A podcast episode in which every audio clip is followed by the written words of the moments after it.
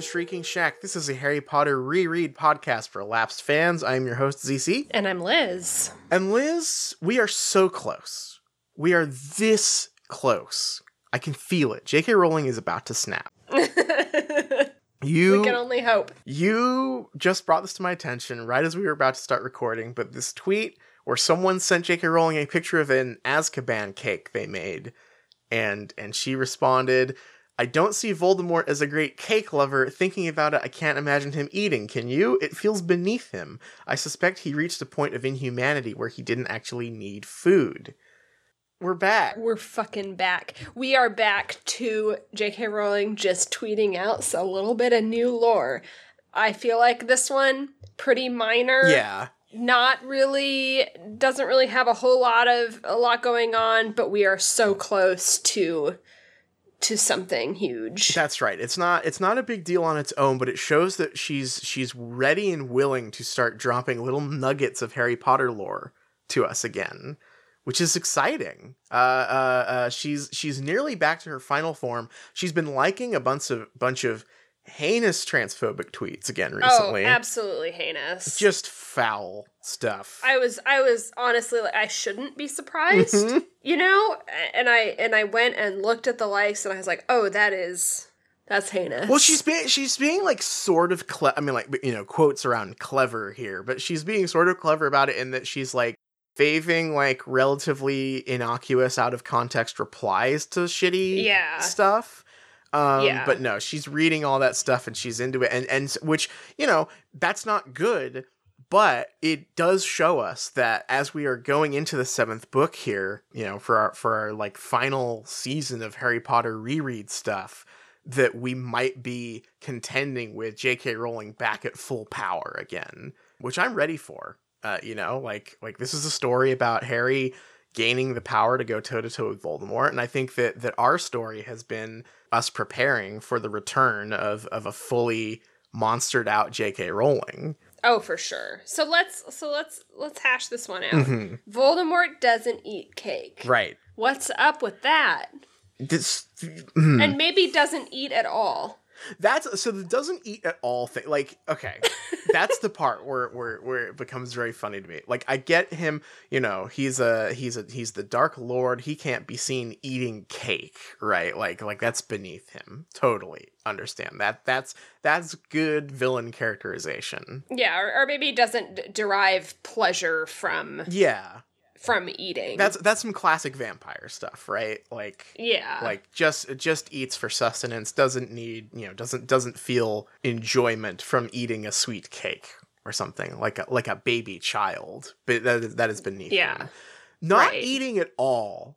I'm very curious about because Voldemort, his characters that he wants immortality. Um, uh-huh. And it seems like if he is evolved beyond needing to eat, it seems like he might have achieved that in that case, right? Like that sounds I, like he's yeah. already there. If he doesn't need food, I feel like that might be his goal. If Voldemort was one of those people who just sat around going like, ah, if I didn't have to eat, I wouldn't. I get it. But if, uh, but but I feel like that's what he's working towards. That's his goal is to not have to eat. But if he can already not eat and he just lives, I think he's good. He he won. He got his he got his wish. Yeah, yeah. I mean, he is he's good. He can't die. He has Horcruxes. He doesn't. He does not need to eat. I want to know because when he was like a weird little fetus creature mm-hmm. before he got his new body, he did eat some some snake milk. That's right. So did he stop needing to eat once he got his new body? Maybe maybe he got embarrassed. You know, maybe when he was in like baby form, he wasn't really able to think straight. Mm. And then and then when he grew up, you know, he he got his cool uh, uh, Ralph Fiennes' body. He was like, "Oh, I was drinking a snake's milk. That's fucking gross. I don't want to do that anymore." And just never, never found a replacement. Maybe I don't know. Maybe maybe when he was drinking the snake's milk, Wormtail saw him and was like, "Oh, you have to eat. That's really embarrassing." and then he decided not to anymore. He's like, "Yeah, I can't. I cannot be seen eating. That would be so embarrassing." Mm-hmm to appear mortal. That part I could get it if he, you know, if he took his meals alone because he didn't want anyone to see him eating and get the false impression that he was human. Oh, that's kind of like me. I hate being seen eating. that's just like fair. Voldemort. Yeah, that's fair. I'll take my cake into a private room. Eating's weird, right? it's weird to think about. You're chewing it. It's all in your mouth. It's mm, mm, Voldemort's Yeah. onto something. Nobody perhaps. needs to see that. Yeah. Yeah, that's uh he's onto something there. So yeah, so like I said, J.K. Rowling possibly achieving full power once again. Armed and fully operational battle station might be on the Mhm. horizon soon. We have one more tiny piece of news here, which is that uh wizardingworld.com and the Harry Potter at Home initiative have rolled out their like second big thing and it is the actors and some celebrity guests reading the first book to you. Are you excited? Me? Yeah. Am I excited? Yeah. Oh, yeah. Are you? No, I've already read that one. Yeah, we're on book seven. Catch up. Catch up, Pottermore. I look, I love Daniel Radcliffe. Uh, this is this is nothing against Daniel Radcliffe, but the idea of having these these cool celebs reading Harry Potter to me for 17 weeks is th- this is the imagine the the the celebs singing imagine video times a thousand. kind of. It kind of is that. It's it's the it's it's the round robin song, um, but for many weeks and is a whole novel. Like, do they keep going? Like, if if the Oh, I doubt lockdown it. continues, no, the, yeah, you're right. They'll probably be like, no, you have to buy the rest because it is. It, no, yeah, it's it's all for some this whole initiative stuff. It's all Philosopher's Stone. Yeah, It's just like they're making their advertisement in the first book. yeah, yeah. It's for new fans and like you know maybe some returning fans will be like, oh, that's hey, that's the kid who is in Harry Potter and he's an adult now and he's reading it to me. That's novel. But this this does really seem like their big grab to like get parents and kids to buy into the Harry Potter ecosystem during a pandemic, which is like like it's evil, but it's also just really funny. Like it's just so tra- I don't know. Maybe maybe I'm being too cynical, but it's like it's so transparent. I'm like, okay, sure, yeah, okay, why not? Go for it, I guess. Here's my question. Mm-hmm. I definitely felt like the Harry Potter at home thing was them um uh taking this opportunity to rebrand and relaunch the new wizarding world Mm. by tying it into the news. Mm-hmm. Mm-hmm. Was this reading project something that maybe was in the works already and now has just been rebranded for the Harry Potter at home because I am still I'm still wondering about J.K. Rowling meeting with Daniel Radcliffe in London that one time. That's and he did the first chapter. So I'm like, is that were they Ah. planning this for Wizarding World and the Wizarding World Gold stuff, but now with everything that's going on, it just got a like different spin. That is a very interesting idea that I had not considered. How professional is the the Daniel Radcliffe video? I I didn't watch it. I just listened to some of it. yeah, the thing is, I've already read Philosopher's Stone, so I did I did, did not uh, listen to Daniel Radcliffe's reading of it. I feel like if it's just him at home on like a shitty laptop mic or whatever, then this might have been earnestly spontaneous. But oh, this okay, so this is definitely shot in his house because the the the audio setup is awful. He clearly is using he's using a laptop mic or his phone or something. So so so at least the recording of it is new.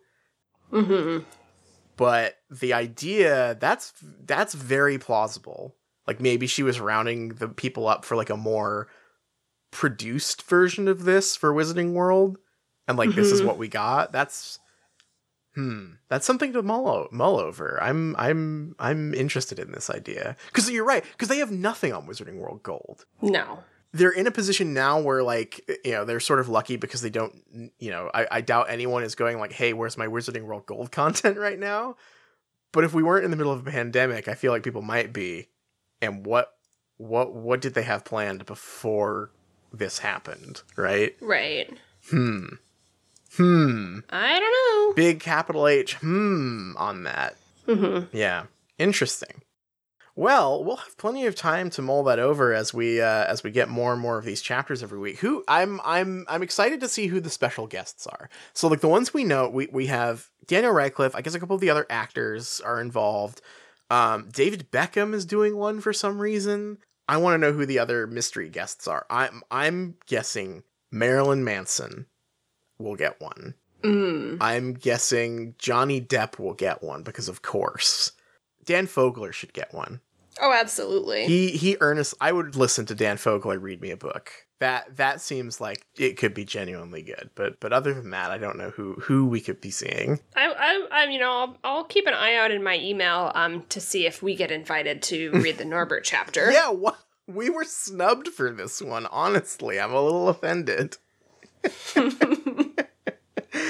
Oh, and I will do it in my normal voice and not in the Jordan Peterson voice, which I tried to do and then realized it was stupid and never put put up. That does exist. That is on my hard drive somewhere. Maybe one day I'll I'll get over my embarrassment and post it, but it was not good. That's very powerful. Speaking of things that are not good, I think it is time for us to transition into our film for this week.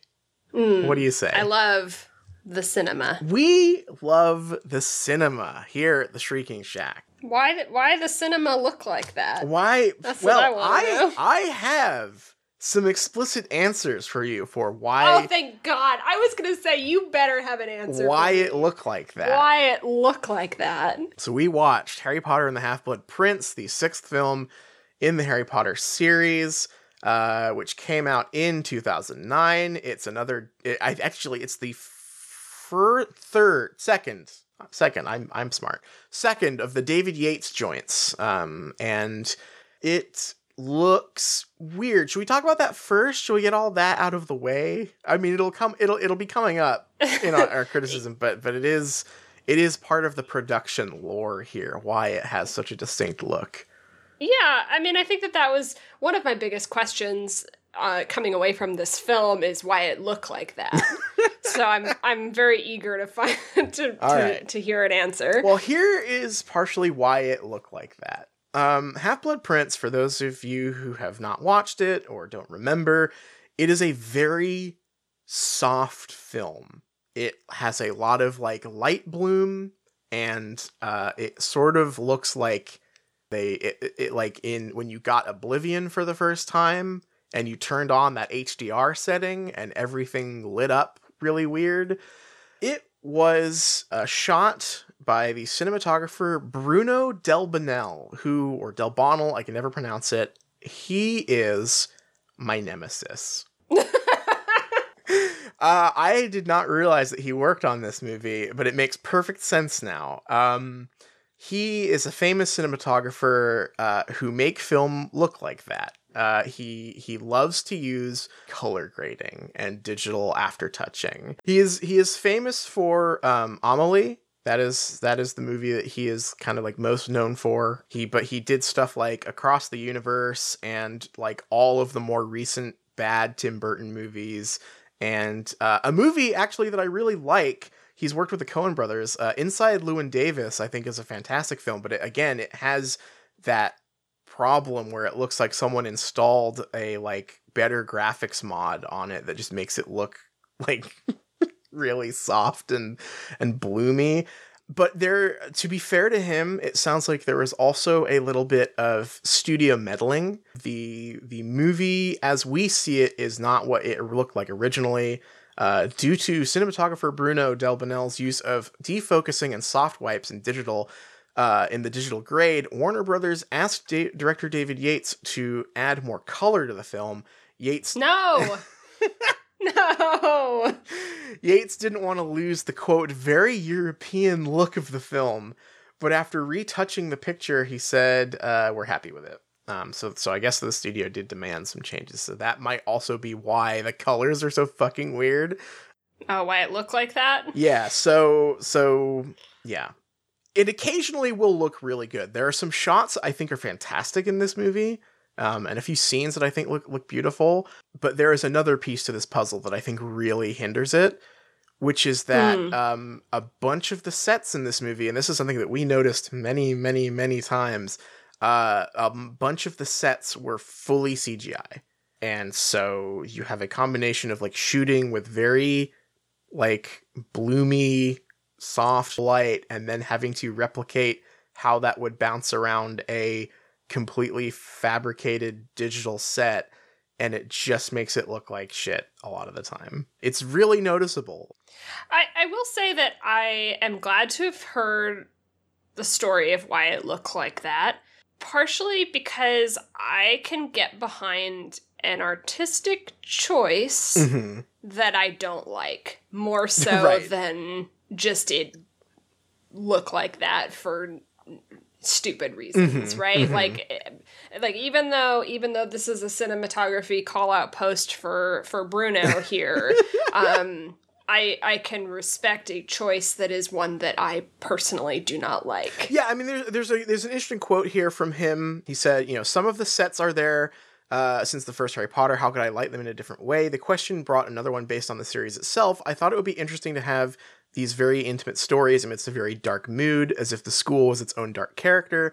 That's why I suggested to go for this uh, these dark, moody variations of gray, which do not, which again do not appear in the film. I would actually love that, right? If it was like more muted, Mhm. part of the problem is that the colors that they added digitally look awful like really sickly Yeah. and and and and grimy fortunately david yates and the producers uh, liked my idea and then there was one that i know there one of the scenes i do think looked quite good is is Mm. mentioned specifically here which is uh the cave scene uh, I wanted the light to have some sort of dynamism. I thought it would be interesting and more dramatic if the light was floating, circling above the characters' faces, sometimes lighting them, sometimes hiding them in a very random and unpredictable way.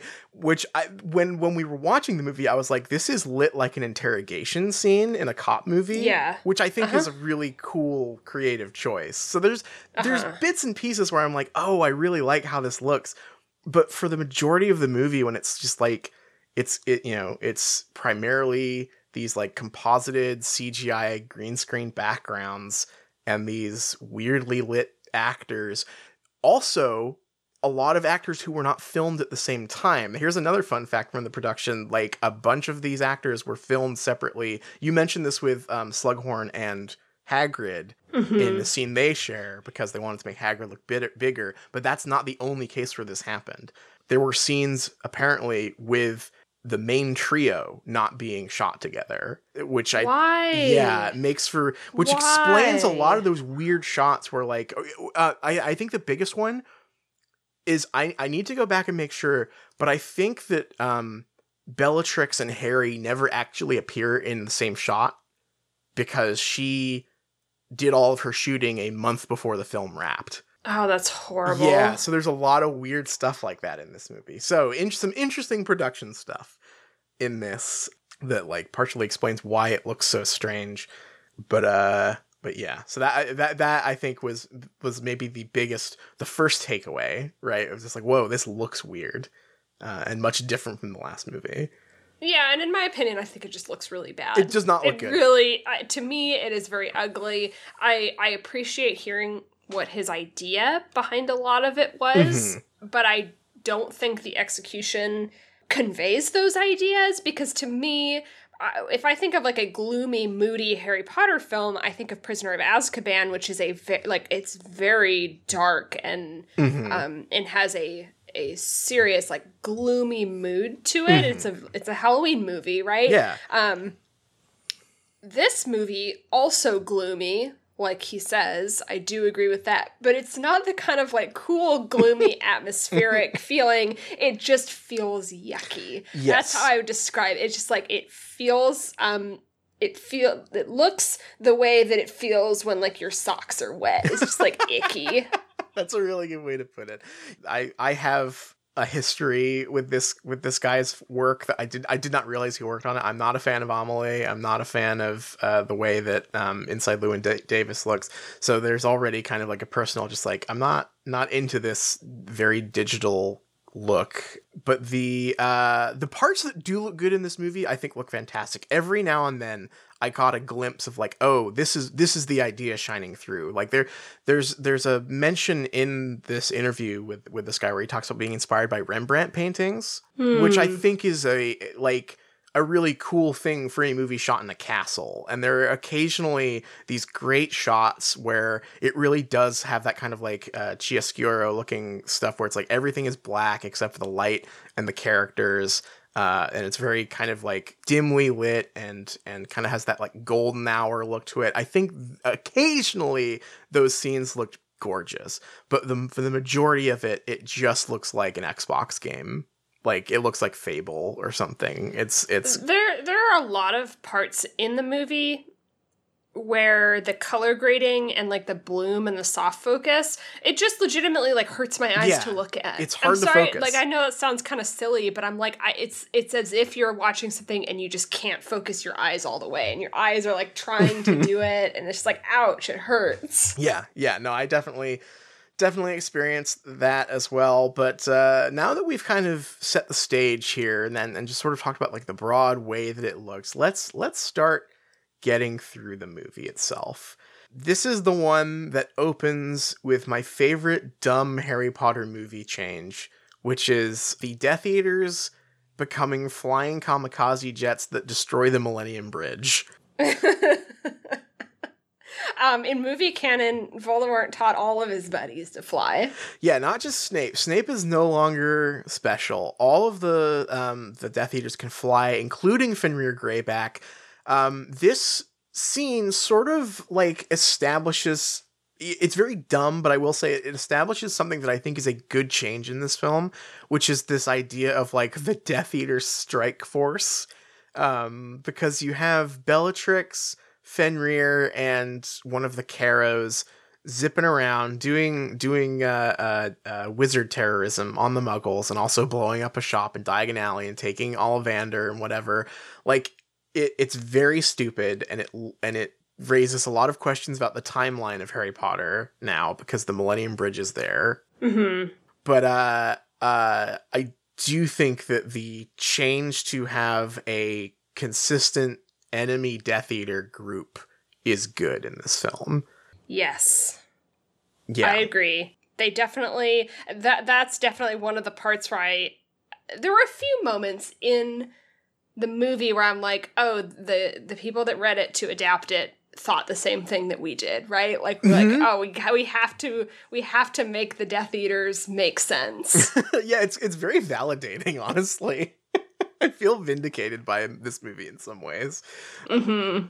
But yeah, so so we get the the horrible CGI Millennium Bridge destruction. We very quickly I actually only realized this uh like like just skimming through the movie this morning for notes. But the the fact that um Lucius is in Azkaban is like just a flash in this scene as well. Uh, because it is it is briefly mentioned by Narcissa in this scene with um with Snape where they form the unbreakable vow and sort of hint at what Draco's up to this year. Mm. But that was like not an established thing in this film visually. They just sort of like very quickly talk about it in in this very I hate to say it, ugly scene of uh, Narcissa and Bellatrix visiting CGI upon green screen, the famous village in London, to see Snape. It is really ugly. And for no reason. Why why could they just not have found a place to shoot this scene? Yeah, They're like, just This outside. gets at, like one of the most frustrating parts of this film visually for me, and it is the obsession with symmetry, which I think is it is thematic, sort of, but the the village that they go to is like this industrial London town to visit Mhm. Snape, and it is it is laid out like the the suburb from Edward Scissorhands, where it's all these identical houses in rows and like on like a grid. Mhm. And like that is I, I guess thematically I understand what they're going for there, but like one, that's not what London looks like. You know, Lo- London is is notoriously not designed on a grid. That's a very American way of designing cities.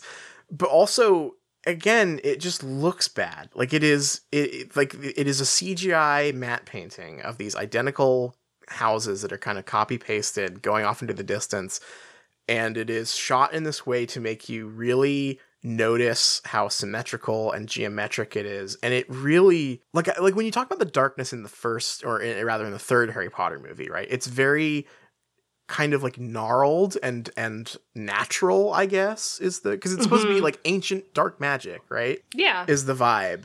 And so this this weird focus on making everything look very rigid and clean and upright and sort of monolithic is it, it's an odd choice. I I, I and, and it's a repeating theme in this film. Do you think that this is the kind of marker where the graphic design of Harry Potter and like the synthesis of the brand image is comes through the most?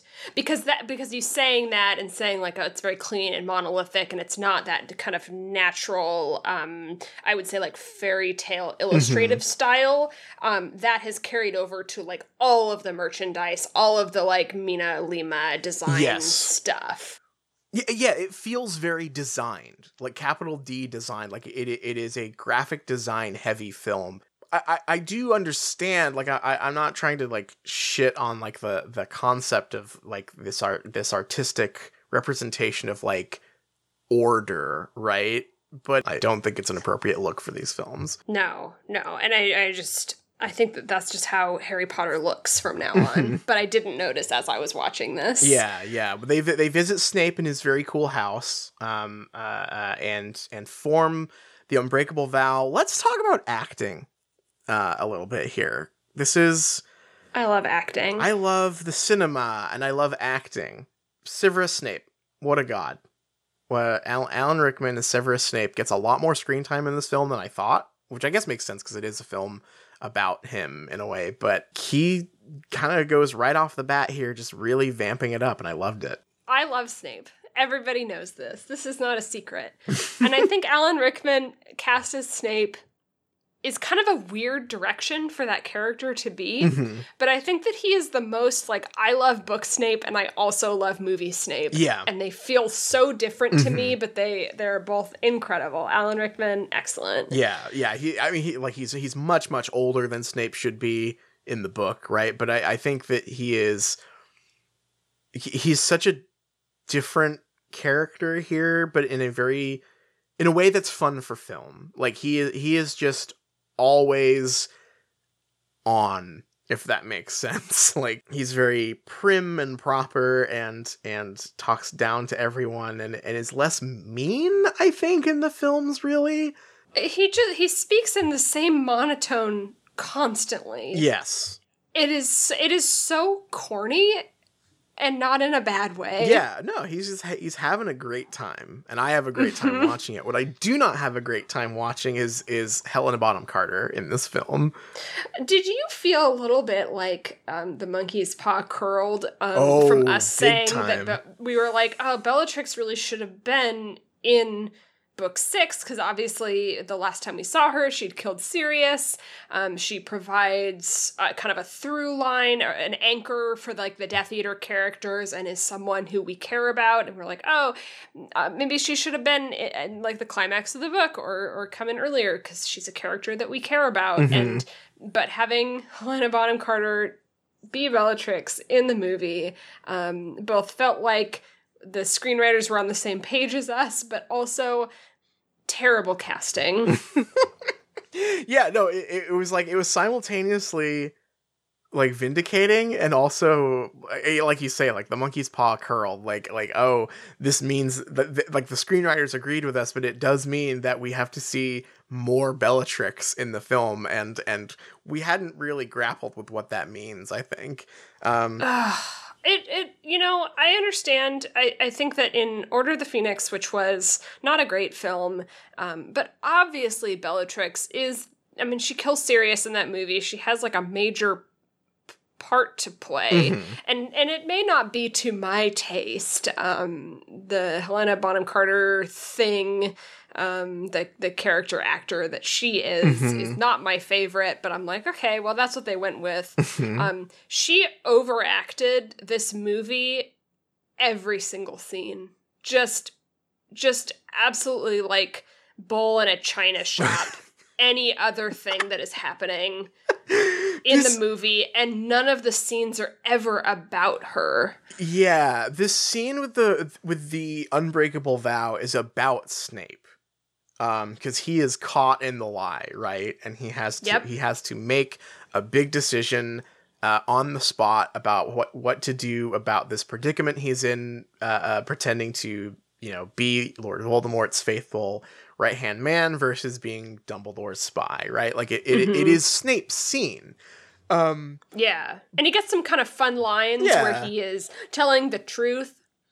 Or rather, like the things he, he is saying are true um, about his relationship with Dumbledore, but he is saying it to them as Voldemort, and I think that's like kind of fun and clever. yes, yeah, he he is choosing his words very carefully in this scene where he, he says like, "Oh, I have I I I serve the uh uh you know the the strongest wizard of our age or whatever," and it's it, it- he's he's he's picking and choosing his words very carefully. It's great, but like he's being very quiet and understated because you know that's that's him, right? Um, he's he's a he is a quiet, stoic, uh, over the top, corny guy, and it's great. Mhm. But like you say, Bellatrix is just steamrolling him in this scene. Uh, Yeah. he, she is.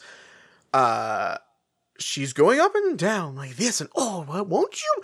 Won't you make the unbreakable vow? Like, just she is doing like, uh, uh, like fantasy quest giver dialogue here in a really funny Uh-huh. way.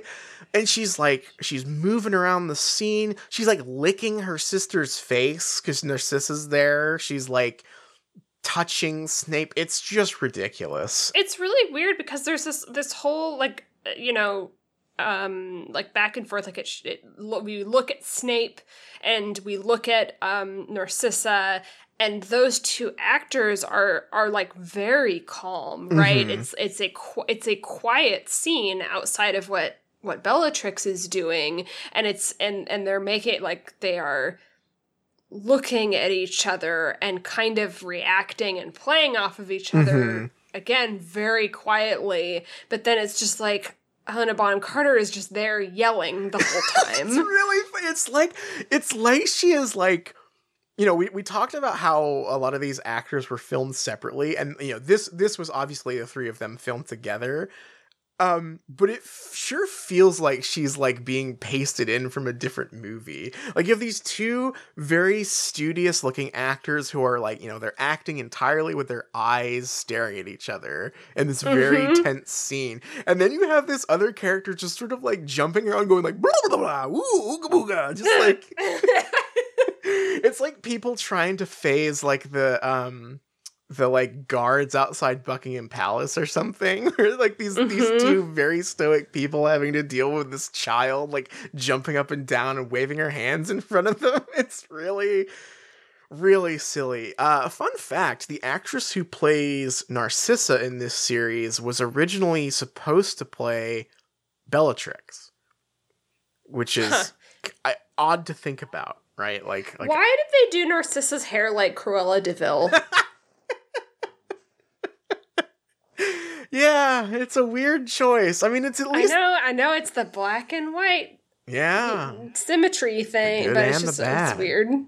yeah. It's it's certainly a look. Um, but yeah, so so this is a kind of our first taste of Bellatrix just going off a little bit. We finally see Harry. He is chilling in the London Underground, reading the Daily Prophet, and uh, a sexy waitress notices him and is like, Nice. is like, "Hey, Harry Potter, uh, uh, why don't you why don't you call me sometime?" Um, and he's like, "Cool, I will." But then we see through the window, Dumbledore is here to collect Harry. We've got to talk about symbolism. This is going to be a running theme in this episode. I love symbolism. We yeah, we're big fans of symbolism here. Dumbledore appears standing in front of a like shop window uh, across the way in this like underground uh, uh, station with like kind of like a shopping center attached to it, and the window has painted on it, uh, "Divine Magic." Uh, is is is uh, in huge letters right next to, to Dumbledore, and then above that, um, I'm I'm assuming is some sort of slogan that's like something you know, uh, surprise your man or something, but it Mm. blocked out, so it just says our man. Mm. Uh, it is really not subtle. Um, and it holds this shot because he's just standing there. This is also the this stage direction in this film is very funny. Were you noticing how many characters were like just standing with their arms at their sides in this film, waiting for people to talk to them? Mm-hmm. That is a running Yes. theme here, and, and here appears Dumbledore just standing, arms at his sides, not doing anything. I guess just to like Slenderman spook Harry, who is who is chilling in this in this coffee shop. hmm And Harry gets to look over and be like, "Oh yeah, that's that's my magic man. He's That's here. that's our man. I know this. I know this magic man." I know the Magic Man. He's here to collect me. This is sort of where we get one of the first. This film really, again, Mon- the monkey's paw is a, is a is a powerful magical object that has cursed us for for this film Mhm. because they try and make Dumbledore and Harry's relationship more um platonic in this, which I think is good on paper. And there are some scenes where I think it works better than than others. But the for the first half of this movie, it seems to be that Dumbledore has been trying to build a rapport with Harry by asking if he's got his dick wet yet. Mm-hmm. And it's so bad. like I just cut these out of the film for the love of God. Yeah, it was like they couldn't figure out a- another way to make their relationship matter without having Dumbledore just show up and be like, "I'm your father figure now." Yeah, like uh, yeah, yeah, like it, like it's clearly supposed to be father figure, but also I think these the like the things that he says I think would be inappropriate for a father figure as well because they're so specific. Because like every time you know, you know, we'll, we'll get to one later in this film. Every time Harry hangs out with Dumbledore in this, he he asks him like, "Hey, so are you are you seeing that girl I just saw you hanging out with?" Like really but like but like really inappropriately uh uh in a very like inappropriately detailed way i guess. Like he he meant he talks about the the waitress and he's like oh she's exceedingly pretty. Uh, uh and i bet i bet i'm interrupting i bet you were gonna have some fun tonight harry wink wink or whatever. And it's like okay man like you're you're like 150 chill out It's. I, I mean, I guess I, I applaud their attempt to make that relationship matter, but it is if funny that it just acts like that was their relationship this whole time. Yeah, because Harry's not like yeah, Harry is never like, what the fuck are you talking about? Like, lay off. He he he just talks to Dumbledore. And I guess part of it, I guess, is like you you've got to make do with what you have when you're making a movie, right? Like if if something's got to change for the sake of the story, better to do it than not do it. Mhm. But it makes so many of these scenes bizarre. Like so, you know, Dumbledore has has arrived to take Harry to see Slughorn, but the conversation they have on the way to see Slughorn is so casual um in a way that it was not in the book. You know, in in the book we were commenting about how oh, this is primeval Dumbledore because Dumbledore is just like dominating these conversations, right? Like Mhm. like like just only saying uh, uh, things that he wants to say and and uh, being very dismissive of Harry if he's asking questions that he doesn't want to answer. Um, whereas here they're like wandering to to Slughorns, and you know uh, Dumbledore just makes some comment about like like hey like like I, I bet this I, this looks enchanted to me or whatever. Are you surprised? And and and Harry in, in a thing I love Daniel Radcliffe in this film. He is Mhm. he is fantastic but like in one of the weirdest line reads of this film he just sort of like deadpans like honestly this has been going on for so long I just don't I, I'm you know I can't even get surprised anymore or something. Like he just sort of like sighs this line out.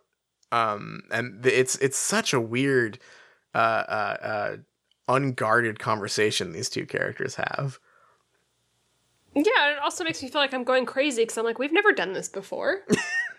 also, also like 98% of the other stuff that the, the way Dan Daniel Radcliffe acts is is acting. He he does the same gimmick that Harry did in the first movie, where he's just amazed by how cool magic is. Yeah, right. So this yeah, is such and- a weird like ah, I'm used to it by now. This is nothing. But he still plays the rest of it as if he is is that same like first movie. Oh, I'm in awe of all this cool magic and thank stuff. god for that oh yeah. yeah like like he, he most of the time his portrayal of harry is such a breath of fresh air compared to what i remember from this book um Mhm.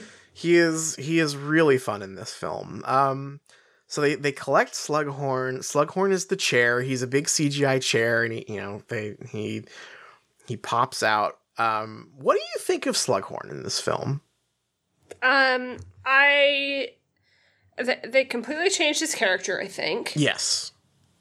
Um, but I, but like a lot of the characters in the film, I just kind of appreciate what they bring to the table. Mm-hmm. Like I, I appreciate movie Slughorn on his own, but I don't think that that was the intent or like how I read the character at all. Yeah, he's um uh he it's it's difficult, right? Cuz like he he is such a different character, which is in a way a little disappointing just because of how I think Slughorn in the book is one of the best parts, right? Like he is he is so disarming um and charming but also sinister um Mhm. in a way that I think is is uh is, is fantastic. Um, and here he is like a little more doddering, right? Like he's a little more his his link to uh to to Tom Riddle and you know the evil of Slytherin or whatever is it seems more accidental or circumstantial, which I think washes the character's hands a bit in a really interesting way. Um, but nonetheless, it is like a super fun performance. So I'm I'm kind of mixed on it. I, I enjoy the performance a lot. I think the Horcrux stuff in the movie um, is kind of weird because you're right. The way that the performance is, and and the other thing, and this doesn't super matter, but I don't think the movie ever mentions that he was a Slytherin. No, I don't think so. I don't think that ever comes up, so you're totally right. It all just it it feels like it was all an accident, right? He didn't do anything wrong. There is a line in there where he says like, "Oh, this will ruin me." Mm-hmm. But it is very much just like, "Oops, he didn't know." You know, like he didn't really do anything wrong. All of the Slug Club stuff is is like way way different other than some kind of literal lines that Dumbledore says. It's much more um, kind of neutered to just be him like oh here's some photos i have of some friends right that i that i have made. And like oops i accidentally said told voldemort what a horcrux was but i but i didn't know it. But that kind of has this weird effect that i i can't imagine being a movie only watcher and understanding what what the gravity of horcruxes are at all Yeah, there's there's that and and the the removal of him as like a powerful Slytherin um just shifts the the responsibility a bit. And I think the most telling line for this is when um like I can't remember even remember what it, what it is that uh, Slughorn says that makes Harry say like, "Oh, one of my best friends is Muggleborn," and the way that Slughorn reacts to that feels like genuinely upset that he's offended Harry. Like he's like, oh, oh, you know, he's like, oh my god, no, like you mustn't assume I'm prejudiced. Like, oh, I, no, I didn't mean it that way. Like, it's much more like, oops, I said something insensitive, which is not Mhm. how it is in the book, right? It, it is in in the in the book. It is like, oh, no, I'm not prejudiced. I just think of them differently. Like, it's much more calculated. Um, whereas he seems like genuinely worried that he has upset Harry and said something offensive in this scene. Um, I, I think that's a really interesting um like conversation that he has in the movie because the line that he says to Harry that Harry then kind of questions him on is lifted maybe almost word for word from the book mhm. but because Slughorn the movie character is so different it is as if movie Slughorn is responding to book Slughorn and apologizing on book Slughorn's Yeah. behalf Yeah, that's a really good way to put it, and I- and I think that that because that that doesn't that doesn't completely absolve him, but it's much more like old like like you know this this is something that I think is very relatable, and I think that this is what makes the character still work in the film. Um, of the like old person who means well but still says a lot of shit that's like old bad old habits, right? Mhm. um, which is you know that that that's still a very interesting character angle for him but it is it is just much more sympathetic than the book. I think. Um, Mhm. Uh, which is you know he he is very calculated in his um, in his treatment of everyone, Right. um, which makes it all the weirder that when they're walking away from Slughorn's place, that Dumbledore just like word for word tells him the character development from the book version.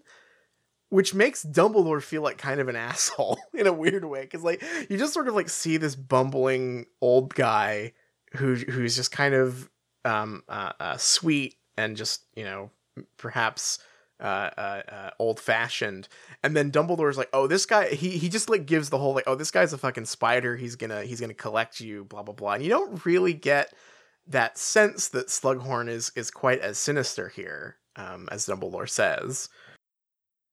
No, and it is a recurring theme for me watching this movie where I am engaged in the way the changes were made in the film, and then Mhm. it's like all of a sudden it has to be lassoed back, and a character has to deliver in a monotone exposition from the book that that really is just very incongruent w- with what's going on in the movie. Yeah, yeah. It the the moments where this has to be exactly like the book are the weakest, and like you know that's all the Horcrux stuff. That's uh that's um some of the romance stuff that we will get to in a bit. Um and also Fred and George who appear very briefly, but they are in um uh this Diagon Alley. Oh, actually, I guess I guess before we get to that, um once once Harry has left Slughorn with Dumbledore, uh, they go to the Burrow, and I think that this part is maybe one of the strongest parts of the film. Like, This Mhm. first this first Burrow scene, um, Yeah.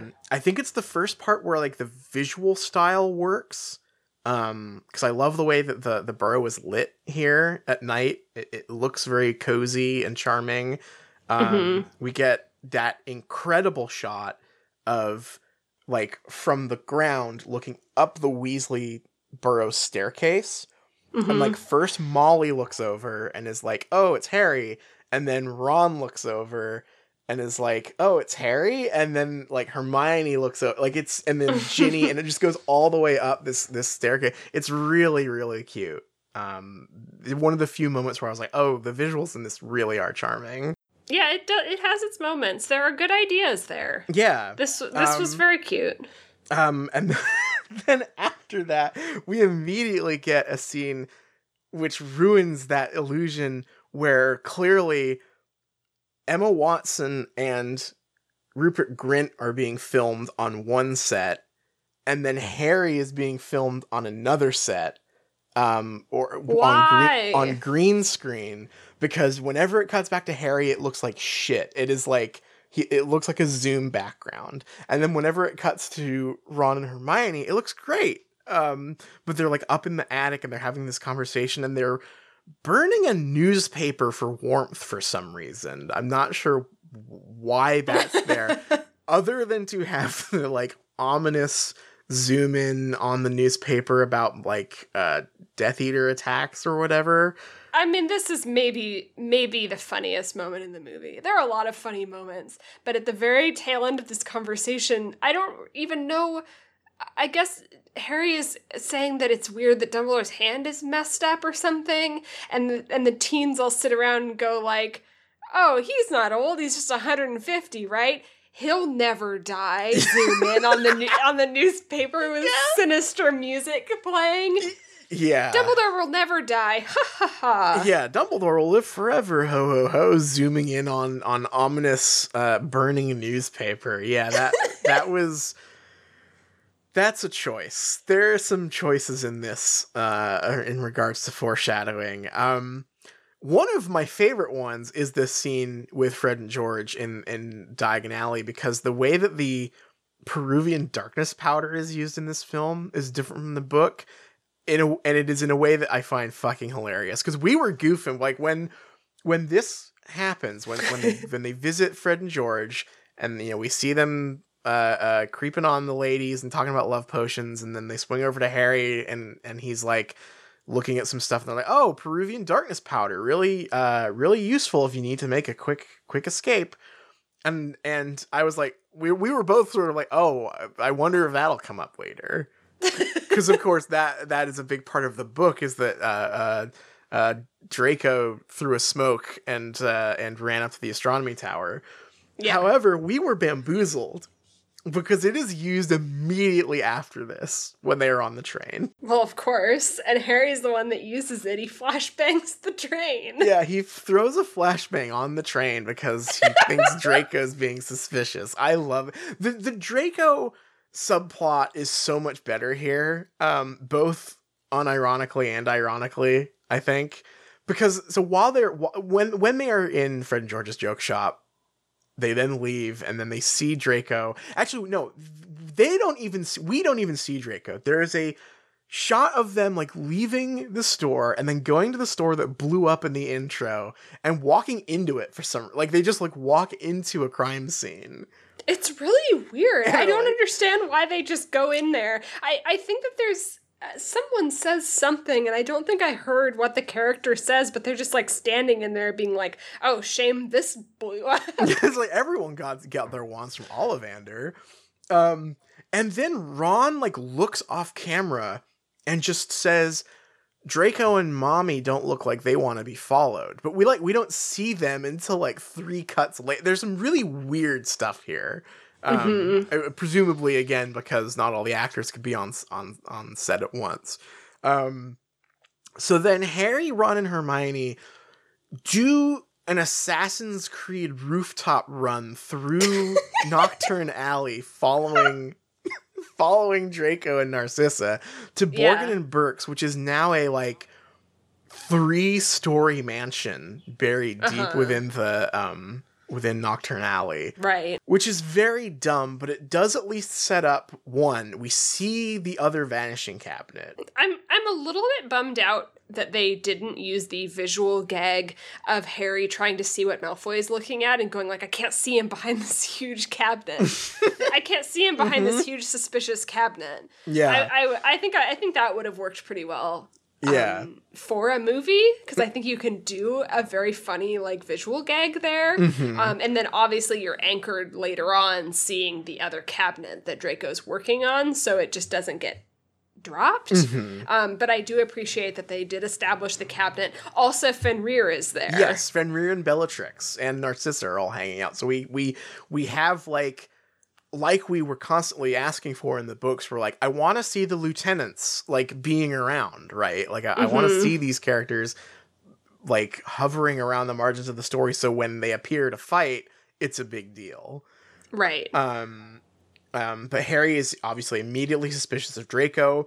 There's a very bizarre scene on the train where they are, um, first of all, they are traveling through an incredibly huge CGI wasteland uh, on the train. Um, it looks like there there's a shot where it zooms out, and I just legitimately was like, "Oh, there's just going to be a train robbery. Like some some Western bandits are going to ride up on their horses." yeah, it was very spaghetti western. Um, but uh, there's this bizarre scene where we it is established that um, Hermione and Ron, despite this time like doing the Assassin's Creed run and watching Fenrir Greyback and Draco hang out, disbelieve that Draco's up to anything because Harry says like it's happened, the initiation or whatever. And they're like, no, no, no, no way. Harry is not convinced. He sees Draco walking by, and that's the first appearance of the beautiful waiter suit. It is, it it, is. it looks even more incredible than I was imagining. he's looking Um, crispy in this film. He has a briefcase. He has a briefcase that has the Hogwarts logo on it. He, he is looking fresh as hell. The Draco drip is, uh, is quite powerful in this. His tie is so huge. It is. yeah. So Harry tosses a smoke uh, and puts on the invisibility cloak and gets up on the luggage rack. Um, just like in the in the book, we don't quite see a flip. We just see the the you know the confusion following the the the Peruvian darkness powder. Oh, Um, can you imagine though? Because we we see the uh, fully CGI uh, bodies during the Quidditch game. If if Oh, Harry yeah. had been walking and just done a CGI flip into the luggage I compartment, wish- I wish he had done a flip. Um, so of course we get the uh, we get the Draco curb stomp shot exactly like a Tarantino movie. Of course, um, Mm-hmm. big big change here that I think is really good. After Draco leaves, it's Luna that finds him. Thank Um, God. Which yeah, which is so much better than having Tonks randomly be on the train.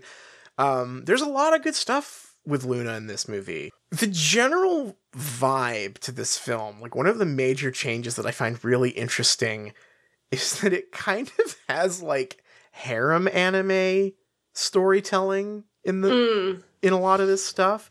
And Mhm. that Harry is coming into contact with all of these different uh, uh, minor characters who are like potential love interests for him, hmm who do something for him or like comment about his looks or like you know how how worthy he is as, as a as a man or whatever that are just really really feel like they are trying to stoke some flames between multiple characters and Harry, which I think is an interesting change.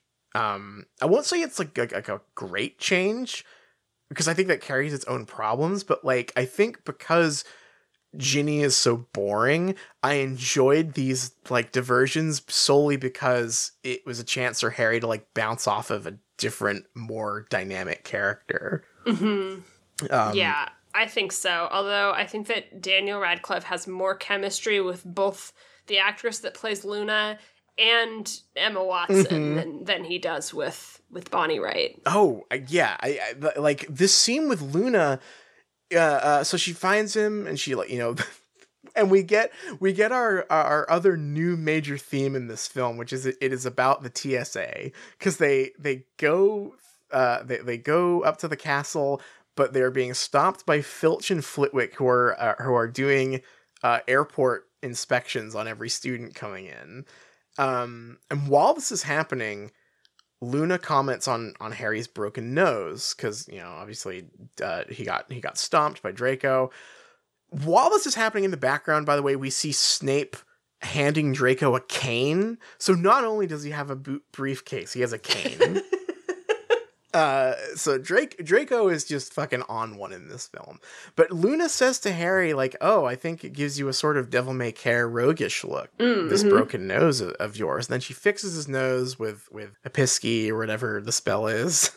And when he asks her like, "Oh, how do I look now?" she says, "Perfectly normal or or or perfectly boring or whatever." it's really cute. It's a great scene, but it really does feel like it is trying to establish something between Luna and Harry that that unfortunately never happens, right? yeah, I mean, I don't think Luna has anything to do in this movie, does she? there she is she is there for another very cute scene later on Mm-hmm. um, but as far as like getting to do something for herself not really unfortunately Even uh, in the book, you know, she's such a huge loser that she was looking at her DA coin, but it's not as if she got to be in the climax of the movie. yes yeah uh, that that does not happen here unfortunately uh harry and ron are just fucking goofing i guess um they they're there's a shot that I do think is is actually really excellent once they're at Hogwarts, which is all of the Hogwarts students milling about. They're like all first years or whatever, and then it's just a shot of like Drake or not Draco, uh, uh, Harry and Ron being very tall and standing above them and sort of laughing at them, like just bullshitting. hmm Uh, this is when uh, uh, McGonagall appears to tell them that they got to take, they got to do something with their free period, um, and and you know send them to Slughorn's class. But I do really like um th- this shot of like Harry and Ron looming over all the eleven year olds, just like just like being being the like the rude upperclassmen. I think that's a Yeah. a, a, a, a cute scene. However, you notice this, and now I can't get out of my head the continuing like modernization of all the wardrobe in this series, and how there are like modern backpacks on some of the kids walking by. In the- I hate it. It's I I am sympathetic to like some of the actors in the movie be like the main characters being teens and not wanting to wear like dorky wizard robes Mhm. in the cool mo- the cool blockbusters that they get to be in. like I I'm I am sympathetic to wanting to wanting to look cool in a movie, especially at the age of like 16 to 18. I do not think that the random extras in the crowd should have just like regular Jansport Yeah. backpacks. Yeah, it's weird, and I I think the movie that I think struck the perfect balance with this is the third one, where mm-hmm. they're wearing the robes most of the time, but then when they are hanging out in like the grounds on the weekend or Christmas or whatever, they're wearing normal clothes. I think that that is a good because that there's a way to do that where it both separates like what the scene is supposed to be and also like provides a little characterization, right? Mm-hmm. and like this is what they wear when they, when they can wear whatever they want. Whereas here, the, as the series goes on, it just feels more and more like Hogwarts has no dress code, which Right. which is a bizarre thing to do in a series that is supposed to be a boarding school fantasy. Yeah, and and I and I guess it's like kind of beating a dead horse because I know that we've talked about this a lot, but the choice um to have like the main characters wear muggle clothes a lot of in a lot of ways that can make sense um like culturally speaking with like muggle muggle clothes and being more like accepting of of muggle fashion um and maybe showing that people who aren't like the death eaters wouldn't be. But then draco's just wearing a suit and has a briefcase in this movie. Right. Yeah, like as much as I love Draco's waiter suit, it is I think a, a missed opportunity thematically to because like yeah, like you say, like the Death Eaters should have a much more medieval worldview, right? Like that's Mhm. the whole deal. Uh, whereas the the um uh uh, the, you know the the rest of the wizards who are, are maybe a little more open to like muggle muggle culture and, and muggle borns and whatnot would not be so stressed about like wearing only wizard clothes and it like it feels so obvious and it's weird that it is for for a film that has a lot of that takes every opportunity to have very obvious symbolism in it mm-hmm. weird that they didn't opt to do that one which just feels like pre-made from the books honestly. Yeah, and I guess they kind of went for it in a uh, like sort of in making Draco be more formal, Mhm. But I don't think that really works No. very well. No, I I- I think that it, it kind of works on a very surface level read like that, but it, it's one of those things where if you think about it too much, it really should be the opposite. Yeah, and and frankly, he just looks weird. Like he just really and, and not in a way that makes sense, but his his wardrobe is it is such a strange choice to put him in Olive Garden waiter suit that he just he sticks out like a sore thumb, and you're just you, you can't help but ask the question like, why is he wearing that? Oh, what do you think of the first Slughorn class? This is where we get the uh the liquid luck and we get the the the, the bean crushing. How did how did you feel about this this adaptation? I think it's cute. It, it's a little. It harkens back a little bit to me the like Order of the Phoenix montage style. Like there's some like mischievous music playing, and and Hermione is getting like more and more haggard trying to follow the rules. I do like the line um, where it makes the book plot before it goes completely off the rails in this movie. It much more is like Hermione is letter of the law, and she wants to follow what the book says. And so when Harry says like, "Oh, you gotta." You gotta smash the bean don't cut the bean uh, and she she like won't won't listen or won't do it. Um so i thought it was a cute scene. I i love the line of um harry making his potion perfectly and slughorn saying like really casually and offhanded like oh i, I dare say a drop of this could kill us all. Congratulations. Like i i enjoy the return to that kind of like hogwarts like goofy fairy tale sinister stuff Yeah, I, I I do really like the shot of him testing the potion by dropping a leaf in it and just watching it disintegrate immediately. Mhm. There's Yeah. there's some very fun stuff in here. Um, uh, there's uh, a a moment here that is very funny, but I think works as a specifically a film callback Mhm. which is after the class is over, after he's won the Felix Felicis, he turns around holding the Half Blood Prince book, and it plays like this ominous, like dun dun dun stinger as it like zooms in on it, and it's very stupid, but it at least creates a immediate parallel between that book and the the diary from book two.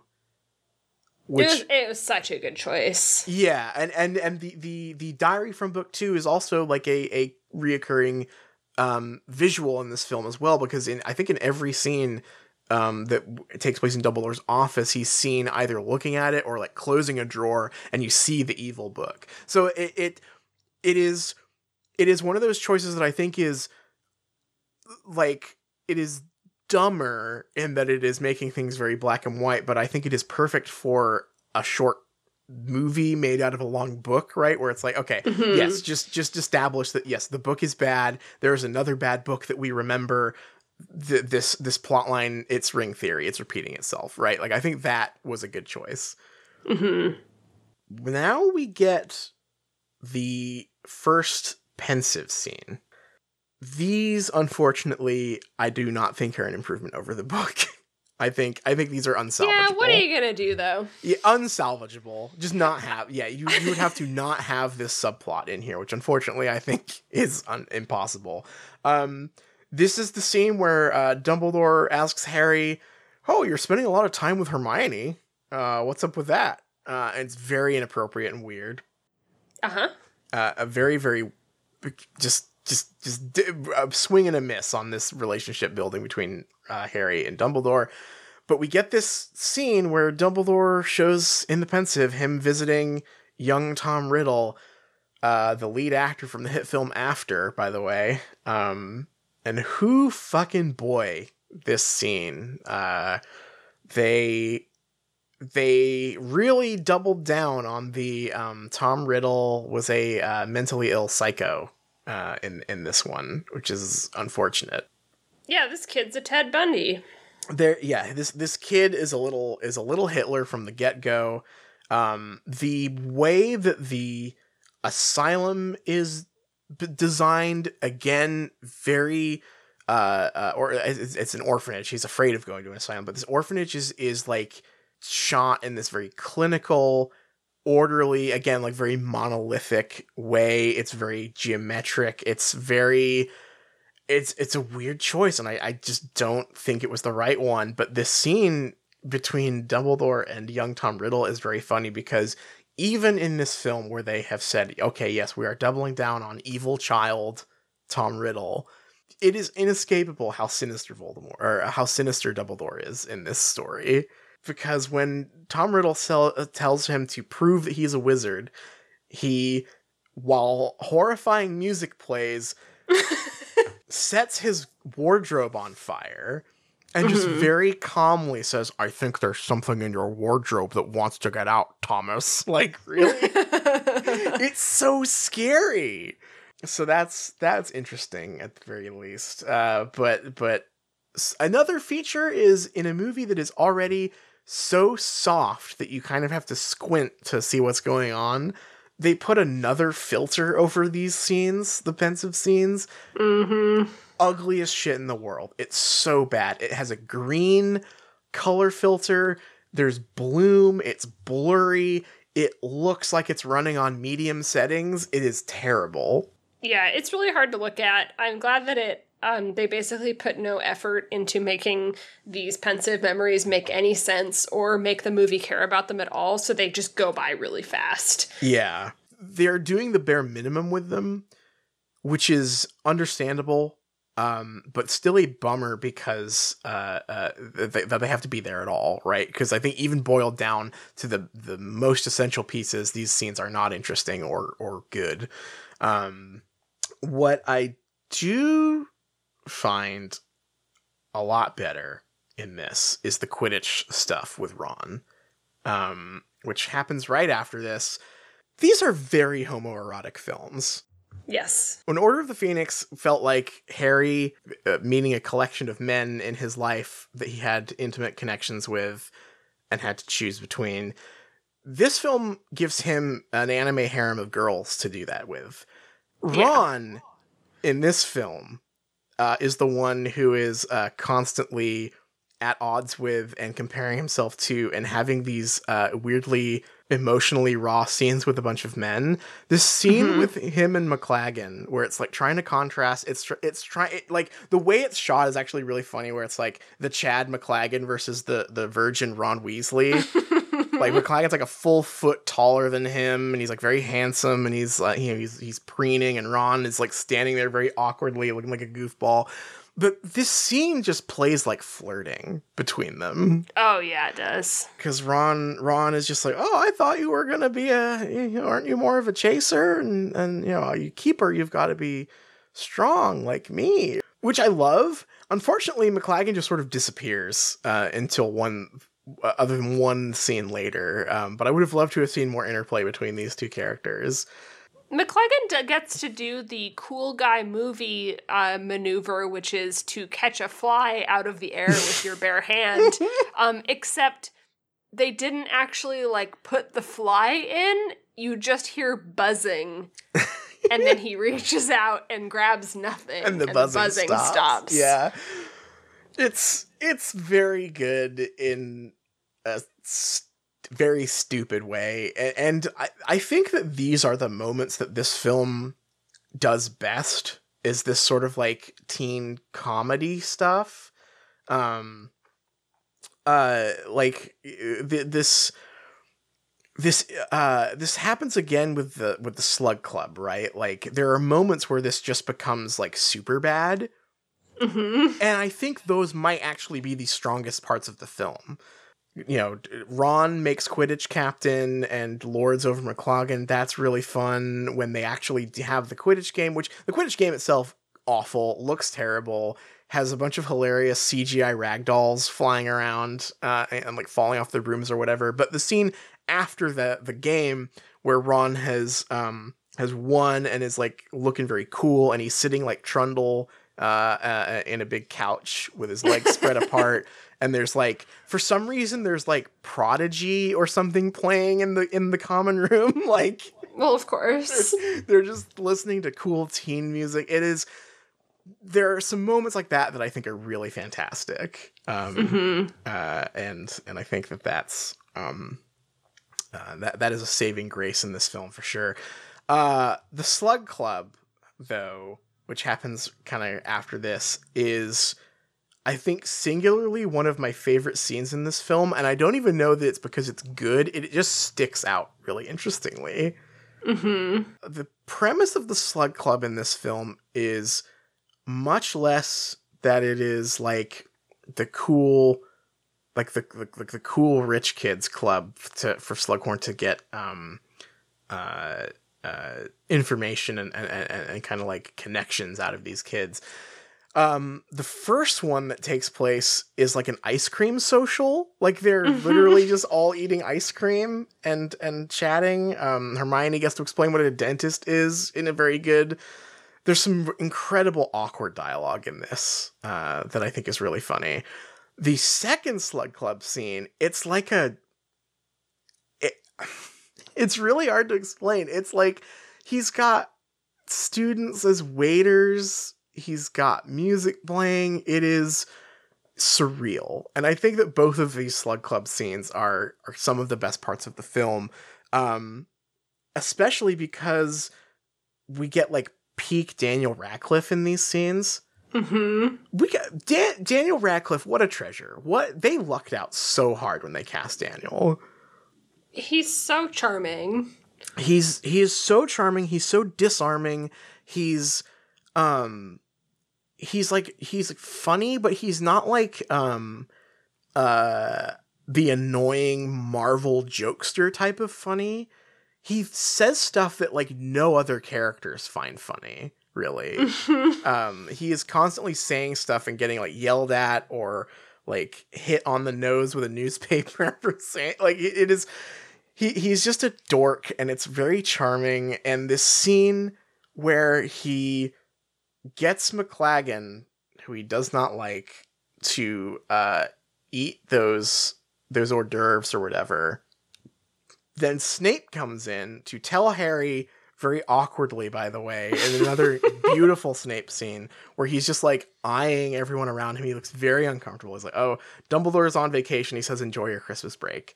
Um and uh when McLaggen uh uh was was there he was like eating these hors d'oeuvres and he's like oh what are these and Harry tells him that they were dragon balls and then he barfs all over Snape's shoes when he appears. Like it is so stupid, but it is perfect. It's so good. I wish that the film was always having this much fun. it's it is remarkable how much fun it manages to have. So much so that again, it's like every time it has to go back to to getting back on the rails of the book, Mm-hmm. all the characters start delivering the lines in like a monotone that makes no sense and it feels much more like okay let's get to the good stuff again because the setups and like the little teen moments that the film added are just also good Right. Yeah. Like the the the scene after this where um uh uh, uh Katie Bell gets cursed is such a good Mhm. example of this. Like we have this incredibly hilarious and like like like over the top stuff with Quidditch and we have the the slug club scene and everything feels whimsical and it kind of has that like teen movie edge to it. Then when Katie gets cursed, it becomes like a found footage movie very briefly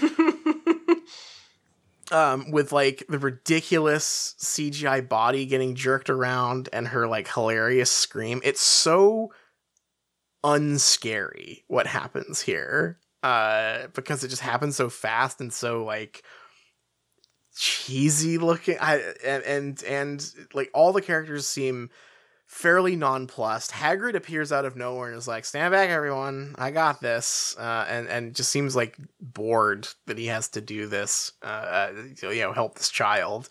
Um, and then when Harry and Ron and Hermione are like presenting the necklace that they found to McGonagall, Snape is there too, and it just feels like these characters want to leave the scene, like hmm uh, like I find it interesting that they had Harry accuse Draco in front of Snape because like obviously Snape knows the truth and knows that Draco is involved in something. So I, I appreciate that idea, but like this this this very stoic back and forth where Harry says like it's Draco, he's up to something, and Snape says that is a serious accusation. Do you have any proof? And Harry goes, "No, I just know." And then Snape says, "Oh, I see. You just know, do you?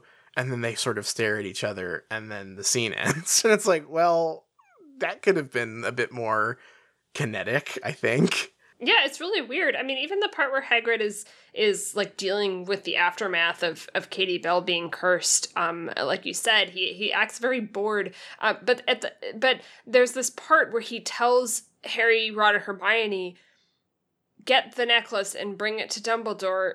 Don't touch it though. Only touch the packaging. You got it? And it's like he's it's like he's reading from a script like he does this every week. Why does Hagrid know anything about this? It's, like really Westworld. bizarre. It's like Westworld, where like a like the robot Hagrid host has appeared to like to to start your adventure for these characters. Yeah. It's really, yeah, it's very odd. Um, uh, but so you know what? Something that is, you know, part of the main story that does have a little bit of flair in this film. Hmm. We got to talk about the vanishing cabinets. Of course. Draco and the cabinets. Uh, wow, what a tour de force Tom Felton gives in this film. This should just be just take take all these scenes, uh, s- cut them out, stick them all together. This is an excellent solo play that I would like to see. Yeah, one man show. There are multiple scenes in this film of uh, Draco going to the room of requirement by himself to work on the cabinet, and for whatever reason, um, there in this corridor uh, on the seventh floor, there are two bird cages, and in one Mm. cage is a white bird, and the other cage is a black bird. Um, Wow. and he looks at both birds every time before he goes into the room of requirement Mm. to work on the uh, uh, um, uh, the cabinet. The first time he eats an apple, or he, he has an apple with him, and he puts it in the cabinet. Uh, and to test it, you know, he sends it away, presumably to Borgin and Burkes, and then he opens it again to reveal that the apple has been bitten. So obviously it has been tra- transported, so it's working. Um, that's the first one. Then later on, because you know he's he's got to he's got to test it again. I suppose he takes the bird, the white bird, out of the cage Mm. and takes it into the room of requirement and and and puts it in the in the in the cabinet and closes the door and waits and then the bird returns but it has been strangled the bird is dead um and he weeps for the bird i love symbolism what do you th- what do you think this means It's really What it's really hard to say. what could this I- possibly mean What could this mean? I mean, we start off really strong with the pristine apple returning with a bite taken out of it. And Mm. I feel I feel like maybe, there's some symbolism there, although I just can't put my finger on it. do, are apple Um, do, do apples symbolize anything does bite is there any story has anyone done a story about biting an apple being a big like deal biting an apple and maybe maybe you were like innocent before but now you, Mm. ta you take a bite of an apple and you're not i just I, Mm. i'm thinking of something but i just can't can't quite put my finger on it um and then and then of course the two birds one white bird one dark bird white bird die what could it mean What could it mean? What could it mean? He weeps for the poor the poor bird. I as stupid as this shit is, I I love it. I love oh yeah I love that they went for something so bold and on the nose for this stuff. Uh-huh. Um I think it uh gives Draco a much more interesting um character without any actual dialogue. Like these are all solo scenes with just him. Um he's not talking to anyone. He's not and, and so like as a as just a simple way to in a very very long movie provide this character development that wasn't really there in the book for Draco. Like the, the character development he gets here um you know, obviously in, in incredibly basic stuff, but it is 10 times better than Harry deciding at the end of book 6.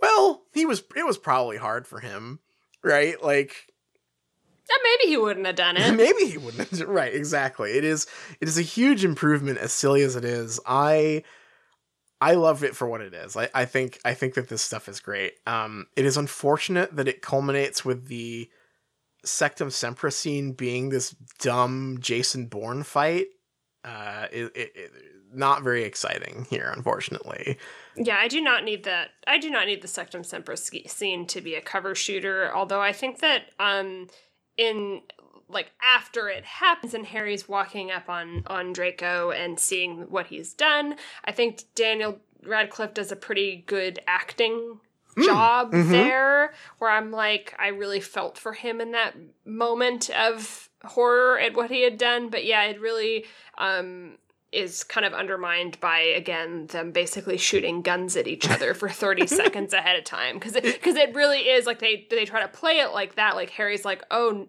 oh god like he's kind of sheepish and sort of in shock like oh I did that? But it's like well yeah you spent the last 30 seconds shooting guns at each other. I think there I think there is an honest to god gun sound in that Yes. scene. Yeah it, it's really on the nose.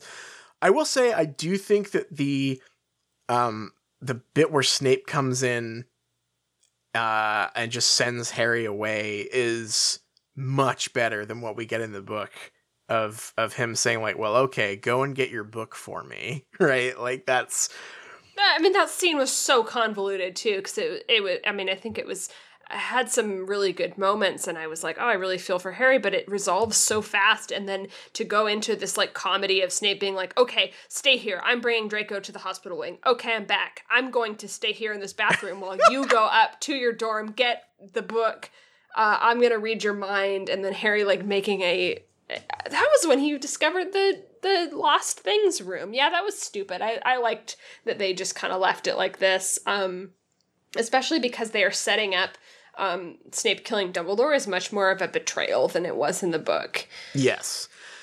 The, the aftermath of this though is so funny because this is where um uh uh Ginny and Hermione sort of confront Harry about the book being bad. I hate this. this is awful. It is I, they I, I, I, I, again, sympathetic. They are really working with a tough storyline because the book the book is my dad is a really like it makes no sense Mhm. in the context and they had to do something with it it's the name of the movie they they had to do something and for some reason the thing that they decided to do in this adaptation is to have the have the girls um, give harry a, a intervention as if the book were drugs that he was taking yeah.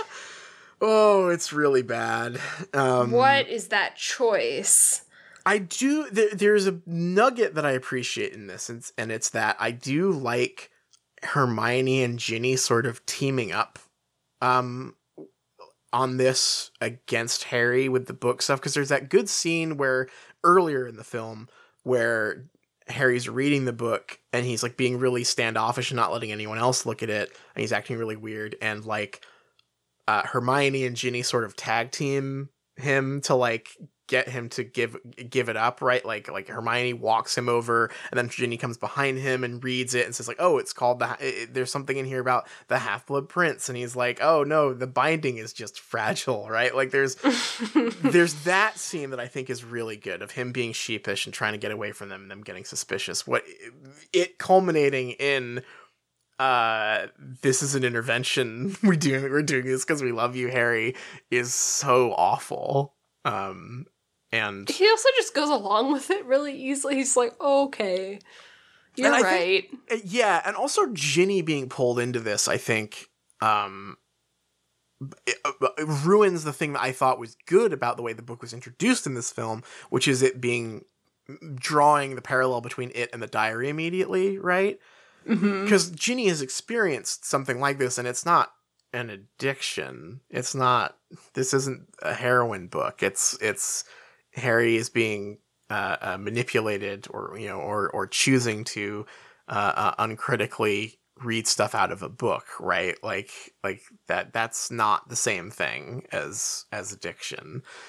Uh, and I, I it, it, it especially feels bad that it is all a setup for Ginny to then give him a smooch in the room of requirement for the world. and then disappear like a vampire disappear like a vampire, but then also have it be implied that they that they boned in the room of requirement in with for one of the worst jokes in the film. Uh which is very quickly said after this, but like when after they've put the book away, uh Harry is walking out and Ron walks up to him and he just says, "So did you and Ginny do it?" And Harry like has this look of shock on his face like, "Uh," and then Ron goes, "You know, put the book away or whatever." so bad it's fucking terrible. Just really bad, especially with we have this is this happened a little earlier than this, but but it is like part of the badness of this scene, the shoelaces shit. um, bonnie wright and daniel radcliffe has have just zero chemistry together Yeah. aside from the scenes that they're in being really poorly written in my opinion they just they've got nothing Yeah. Well, I, I I I wonder how much of it is just like bad direction or or or bad. You know, she's working with a very bad script, but like she is so monotone and she stands again the same in the same way Dumbledore was always standing awkwardly with his arms at his sides when he appeared. She's doing that in front of Harry all the time and is like, Harry, your shoelace is untied, and then you know goes down for the very obvious like blowjob shot, which is just fucking terrible. Again, a lot of inappropriately horny stuff, I think, in this film. Um, in a way that doesn't feel like fun and ribald like a teen comedy, but feels very salacious in a way that I don't enjoy. Like the, the joke, the, the the did you do it joke, I think falls into that. It's just like, ugh, it's, it's slimy. I don't enjoy it. It's not not appropriate. I don't think. yeah why'd she disappear like a vampire i still am really confused about that he closes his eyes and they kiss or whatever and then she, he opens them and she's disappeared Well, because she, says like, "Come and find me" or something. It's it's very strange. Um, all the romance stuff, I think it, it it- starts so well. Like you know, we have the we have the setup with Luna. Um, you know, when there's that there's that great part where um Harry and Hermione are talking about both being out of luck for dates to the Slug Club, and and one there's this very sweet moment where Harry's like, "Well, we should just go as friends," and Hermione's like, "Shit, that is a good idea. Why didn't I think of that?" Um, and that part's very sweet.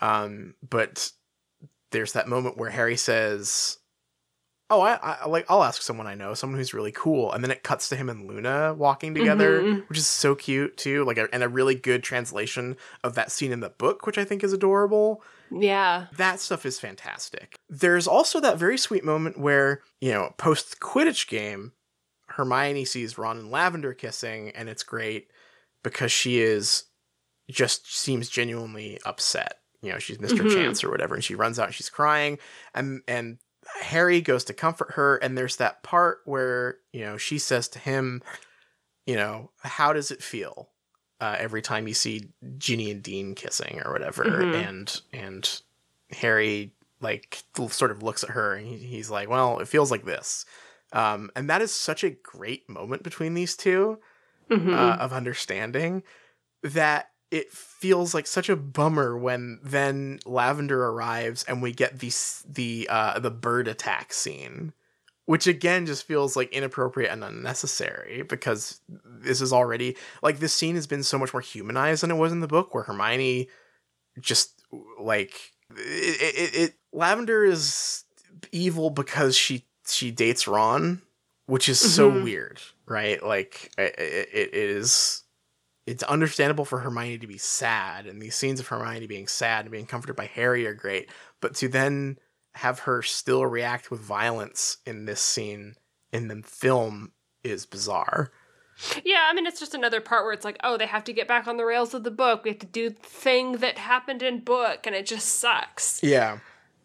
Yeah, and it continues like like Lavender's characterization gets more and more off the rails as the film goes on. Mhm. There's that Yeah, because the because the movie couldn't even figure out how to how to resolve this issue because in the book, it was pretty much like Lavender didn't really do anything wrong. She was just like cringy, right? And it was just like, well, Yeah. you know, and I and I think the book. I, I'm going to give the book a little bit of credit uh, for the fact that that Ron, you know, breaks up with her. Um, like in a in a way that, that teens are mean to each other and obviously he got got together with her not because he really liked her but because she was interested in him and he was Mhm. flattered by that and then later came to be kind of annoyed with her Mhm. um, because he didn't really appreciate that relationship. I I don't think that that was handled that well in in the book, but but it's there, Mhm. and the movie couldn't even couldn't keep Lavender human. Right. It ha- it had to make her an object of of like scorn and derision for the audience Mhm. instead of just being like, oh, this is an uh, just kind of like an unlucky situation where teens just kind of hurt each other because that's what they do, uh, and they made her she's she's crazy. Yeah, she's, She's, full on crazy, crazy girl. and like and like also like the way like the wardrobing and stuff is done like like it feels like they try to make her not only like act annoying but like look annoying if you know what i Mhm. mean like Yeah, they- they, they did they dressed her up in a very like juvenile way. She spends a lot of her time like it's funny because I think her hair is very similar in like texture and style to Hermione's. Uh, Mhm. partially because that was just the style of the time. Mhm. But hers are she constantly has like two like pigtail braids with big bows and stuff, and they did her Mhm. makeup like very high, high pink blush, and it's like she's she's dressed up to be very like to look very juvenile and childish next to Hermione. I I got an element of like less so with the hairstyle, but like the makeup and her behavior. It was like this was on the tail end of it, but probably still in like you know the older people making this film's minds. But like it was very like, oh that fucking bitch Paris Hilton kind of right? Mhm. like like oh she's so annoying and stupid.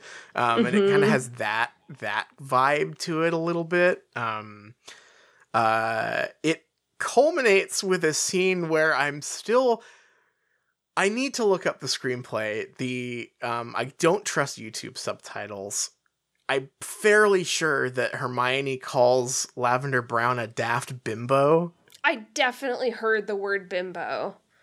like Yes, Hermione called Lavender a bimbo. I think that that's true. Yeah, she called her a daft bimbo, which made me laugh out loud, like just just completely out of nowhere, but kind of shows you like what what we were supposed to take away from these scenes was supposed to be, which is it, it's a bummer um because I you know, she's she's definitely a bit cloying in the book still, but uh, like Ron is the character who is in the wrong in the book. Uh, Mhm. uh, as, as surprising it as it is for how bad the like romantic politics in the book usually are, like Harry and Ron or uh, Harry and Hermione both tell Ron like, yeah, you you're being kind of an asshole, just like not breaking up with her, right? Like you're dragging this out. Uh, he's he's a huge coward and won't won't face her like that. That that is much more on Ron in the book. Um, that's missing here, which is too bad. And I think that, uh, correct me if I'm wrong, but he does end up breaking up with her in the book and has to, or or maybe is just so mean to her that he makes her, her break up with him. Mhm. Uh, but in this one, it's just like the happenstance of Ron saying Hermione's name while he's asleep yes, just yeah. does it for him. Yeah. Um and, and in a scene uh, again, uh, it is there are all these scenes around this that are so good until they have to come to an end. Um, because that is the is the end of a very otherwise fantastic scene where Ron drinks the love potion on accident. Um, which is there are so many good scenes in this film that are just Ron and Harry just being full on dudes rock with each other. oh, yeah. Um, this being the best one where Rupert is really giving it his all, acting love drunk in this uh, scene where he's he's he's had Romilda Vane's out of date love potion. hmm Really charming stuff. Him and Harry uh, are are just clearly having a fucking blast filming these scenes, and they're very funny, very charming, and like very bring that like schoolboy energy to the story in a way that's like sorely missed in a lot of scenes otherwise. Um, hmm but I, yeah, I, I they have a they have such good chemistry together um uh in, in these in these scenes. And like that that whole like event is very funny. And it's just too bad that it has to end with Hermione saying go away be gone you bimbo. Like just I I cast thee out uh very silly. Yeah, I think that generally speaking, um, a lot of the ways that the movie decided to to kind of take liberties in setting up these storylines were so so good, and then it just kind of fell flat on its face, either with a uh, book accurate conclusion resolution or by just dropping the plotline entirely like in the case of the quidditch stuff Yeah, yeah. A lot of stuff just disappears in this film. Mhm. Um, the the the McLaggen plot is a big one. The Quidditch in general is a big one. Aragog, the the opposite thing kind of happens. Like the the uh, Hagrid doesn't appear until he is necessary. No setup at all with that stuff. It, there's there's a lot of choices that are ones that I think are necessary, but are um always always end up being brought down by the fact that it had to be taken from the book. Um, uh, yeah just- like the events have to happen and i and i understand like um i'm glad you mentioned the Ar- aragog stuff because um i i think that that is an obvious i understand why they made that cut to not set that up but it Mhm. did kind of sabotage the thing i like the most about the luck potion um, chapter and the Aragog funeral chapter is that Harry isn't under the influence of a potion that just magically tells him the right place to be. It's that the potion Yes. gave him the confidence to go and do what he already wanted to do, which was go to the funeral with with Hagrid. Yes, exactly. The um the the Felix Felicis is much more explicitly a real potion that really get makes you lucky in this. hmm Um which and, and I will say as as I think as disappointing as change as I think that is, um it does at least allow again Daniel Radcliffe to fucking flex on this movie Oh, absolutely. he is so good in this scene um and I gotta say, um, you know, we we we had joked about how Felix Felicis was just like it just gave you like weed confidence, Mhm. and that is one thousand percent the way that Daniel Radcliffe plays it.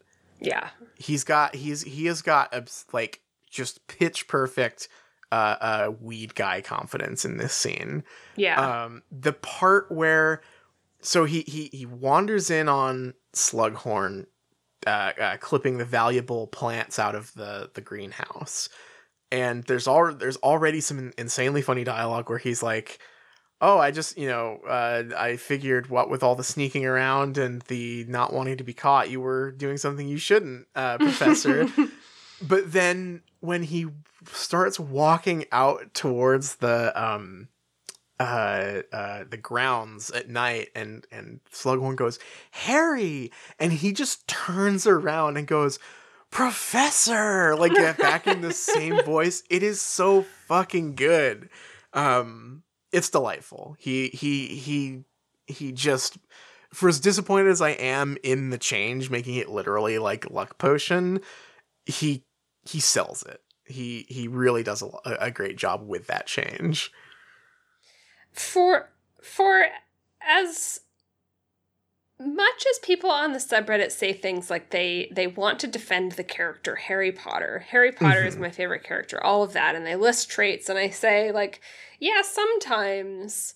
But I think they must be thinking of Daniel Radcliffe Harry Potter, Mhm. which honestly like he is Harry Potter to me now, right? Uh, Yeah. for because I mean, Harry as a character in the books is so inconsistent, such a self-insert kind of avatar for the reader to be um and is sometimes Rambo, I guess, but but Daniel Radcliffe has like has brought this very pure vision to the character that I really enjoy.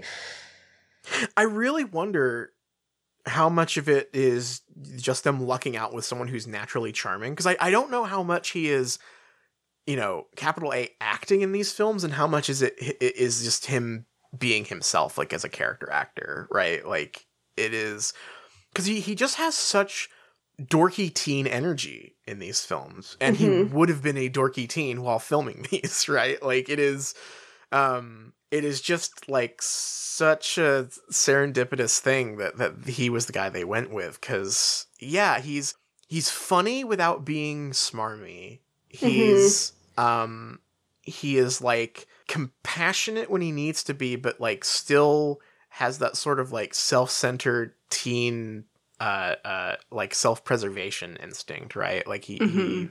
he is um uh he is he gets angry really convincingly. He um he tells jokes at inappropriate times and like upsets people. But uh, like i don't know. Like it's just it, it is i have such a clearer vision of harry potter the character through his acting than i have ever gotten from the books themselves um which is so much the opposite of everything else that the films do to the books i think because the the, the the unfortunate part of the films so often is that they they feel like they are moving so fast you never get to know anybody Mm-hmm.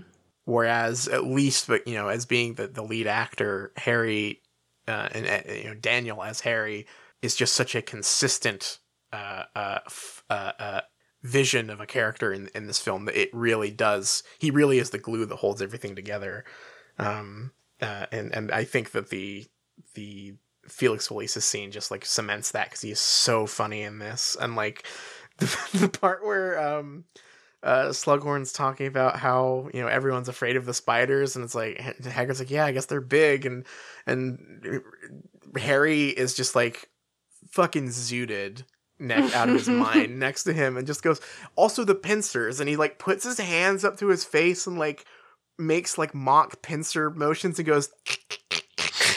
like just makes this bizarre noise. It is so fucking funny. And that extends to the next scene though, because because the the part after this where Slughorn and Hagrid are having a terrible CGI um uh, uh drink together in the hut. Mhm. Yeah. This scene is buoyed by the fact that all three well i guess Hag- hagrid doesn't really get much to do in this film Bo- both ha- um, harry and slughorn are able to pivot between bumbling comedy and like very serious pathos very quickly and earnestly Mm-hmm. this speech that they have Slughorn give when he's like reluctant to give up the memory. It's like, oh, it'll ruin me. And he tells that story about the lily, like the flower, the lily, Mm-hmm. um, in his garden or whatever, is really good. Like, like shockingly good. He does amazing work here while also pretending to be a like funny drunk guy. Yeah. Uh, and then Harry as well, like he's still uh, gone off that loud Felix Felicis in this scene, is able to meet him halfway uh, uh, uh, in that scene and and press him in a way that's very emotional. Like it, it is so it, it is very lucky that the acting between these two characters is so good because one I do not think they were ever in the same room together um, uh, because Harry has a CGI background behind him, and two, it's like the emotional core of the film. So like, thank God they were at least able to nail that. Um, but it is uh, it is weird that that it is so disjointed. It I, I I do I know we touched on it before we got to this part. Mhm. Um and and it's about the change in Slughorn's character as as essentially not really doing anything wrong. Um Mhm. where whereas in the book they had him having done something wrong, knowing it was wrong at the time and then later feeling like crushing guilt about it hmm it is he is a purely sympathetic character in this scene in the Mhm. same way that you feel like like I think this was uh, probably the most emotional moment for me watching this movie which, which is the feeling that I'm sure everyone has had that I think Slughorn is supposed to have had in this um in this scene where it's like he did something bad but he really was kind of just doing his best with the information that he had available and can't really be held at fault for anything that happened happens, but has been living with this guilt ever since hmm because of something that happened that he couldn't have possibly foreseen right hmm it's like the oh i told ted bundy something and he used that information to kill someone Right. I feel so bad, but how could I have known, right? Right. Like he is a purely sympathetic character here, and what an interesting change to make. Yeah, I- I- and it is it is disappointing because there is a line in that monologue he gives to Harry that I think is brilliant and I wish was true, which is where he says nobody could have guessed the monster that lurked beneath. Uh, or or something to that effect. Uh, uh, w- uh, when he's talking about Tom Riddle, right? Yeah. um, which I think is a like a really interesting idea.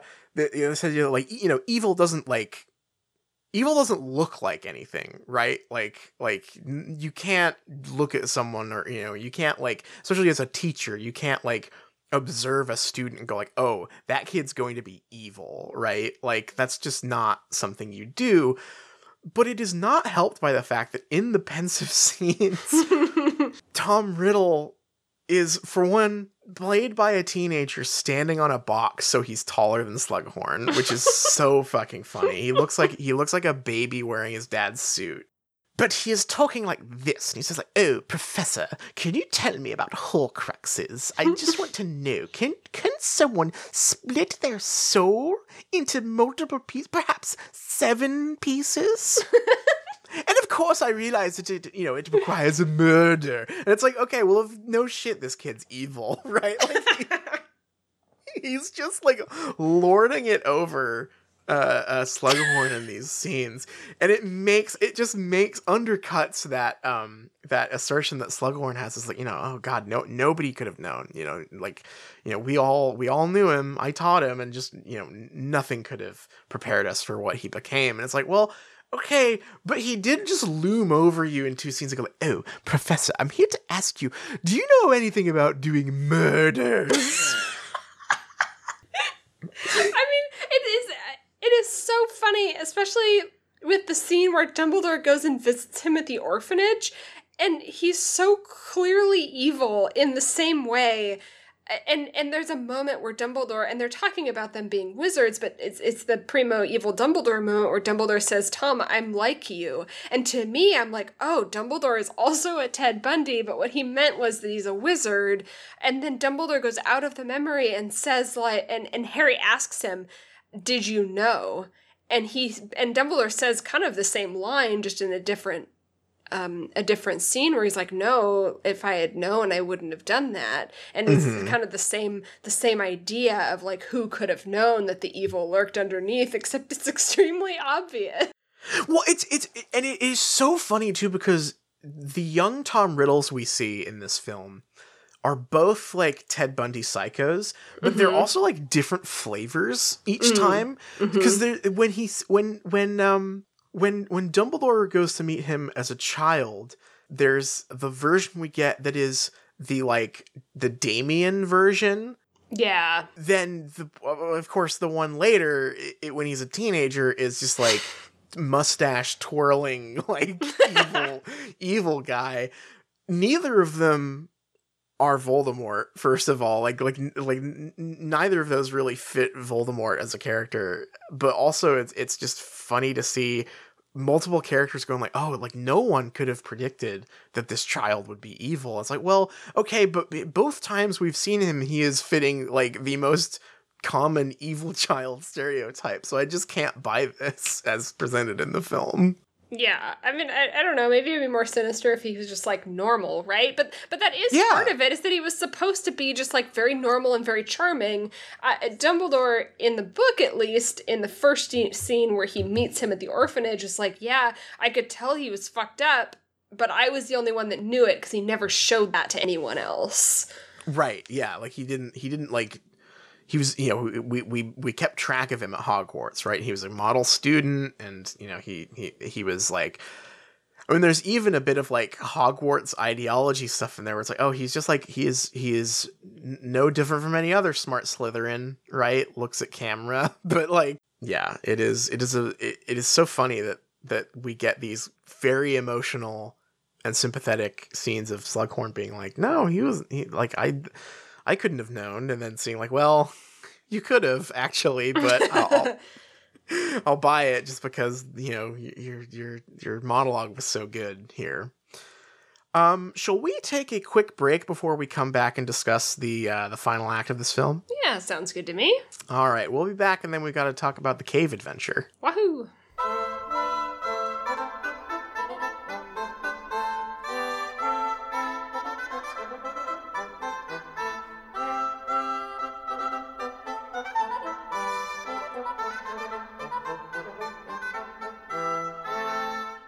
Hello, everybody, and welcome back. We are in, shall we say, the third act, the final stretch of the film. There is a very good scene here that kicks this all off that I think is maybe one of the saving graces of the film, both like thematically and also in like the suspense it creates. And that is Snape and Dumbledore having a private conversation in the astronomy tower that Harry uh, sneaks into. And Mhm. why Harry was sneaking around and overheard this, I'm not sure. But I do think it is worth it uh, uh, because the characterization it gives both Dumbledore and Snape here, I think, is fantastic. Snape is sort of protesting Dumbledore's plan in vague terms. And Mhm. and you know Dumbledore tells Snape you know this is the way it has to be done. You, you know you're so good at this. Uh, uh, you know blah blah blah. You're a valuable asset. And Snape says uh, something along the lines of, "Have you ever considered that I don't want to do this anymore?" Mhm. which is great. Like like it is a very rare moment of like vulnerability for Snape uh, in this film that I think is Mhm. really well done. Yeah, I really like this scene. Um, it, it, it and it has the byproduct of m- making Harry trust Snape more, which I think Mhm. is so good. Like the the the way that the book mystery pans out with Snape is unfortunate because we the reader n- we know that Snape is going to do the right thing in the end and this is all part of some plan. But but we Mhm. never get any um view inside his head or like, you know, what what he could be thinking about it. He just he just carries it out. And Harry suspects him because he hates Snape and is clouded by, you know, his hatred for Snape. Here, this frustration that Snape expresses to Dumbledore, I think it's the first time anyone has ever pushed back on Dumbledore, like in the in the films or the books. Um, Mhm. and I think giving that that role to Snape and having that sort of wordlessly um, give Harry a little bit of understanding in why Dumbledore trusts Snape, because um, you know he, he sort of puts two and two together that, that Snape's dark activities are you know a double agent stuff or whatever.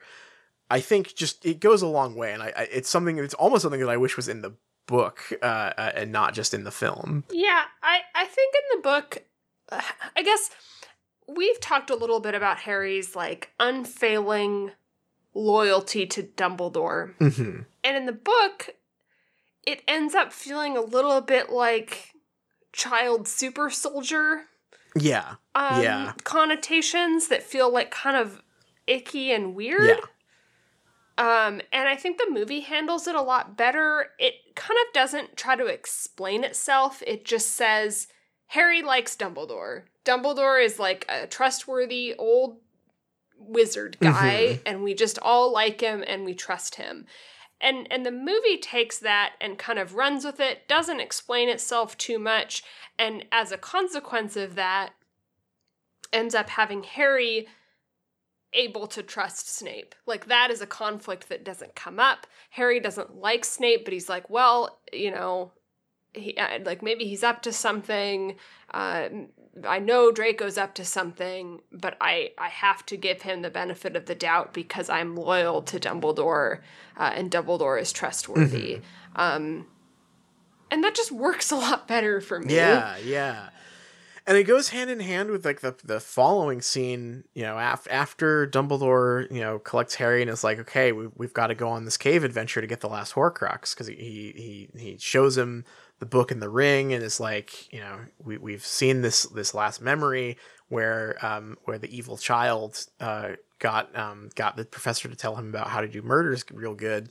Um but uh there's this brief moment before they they apparate to the uh, the hilarious cave, um, where the they finally land on a like fatherly Dumbledore thing that clicks, which is mm-hmm. Dumbledore taking a moment, like looking at Harry, and then sort of like affectionately like touching his face and saying like you need to shave um and like that yeah. is so much better than these weird prying questions into harry's love life that he has the rest of the film um, but yeah, yeah, he has this little monologue where he, you know, he tells Harry he should shave. Uh, and then he uh, he he says like you know forgive forgive my mawkishness, but I'm just you know I'm remembering you know how how far you've come and and you know all the all the stuff that you've been doing and and your your growth as a student and it's it's a really sweet moment um and mm-hmm. and uh like it, it's funny that they sort of landed it on the third like third time's the charm i guess like the when he's when he um he's joking about cock blocking him uh with the waitress not good. When he asks if uh, he and hermione are doing it not good. Um but this moment here where he's just like like like harry i'm, I'm thinking about all the the time we've spent together and how far how much you've grown. It's like oh okay i get it. That's sweet. Like like they they, they nailed it finally in this film yeah, and I also um like it's a little silly and it also kind of works two ways. One is kind of evil Dumbledore, I get to do what I want. Mm. Um, but I do also kind of appreciate the like cool dad move that Dumbledore does in the scene, which is that Harry asks him, like, oh, but we can't apparate inside of Hogwarts. And he says, like, well, being me has its advantages. And that to me is such a like parental, like, I make the rules, I can break them. Yes uh, kind of thing that I think is sweet. Yeah, yeah, it, it is. It is a really good moment there.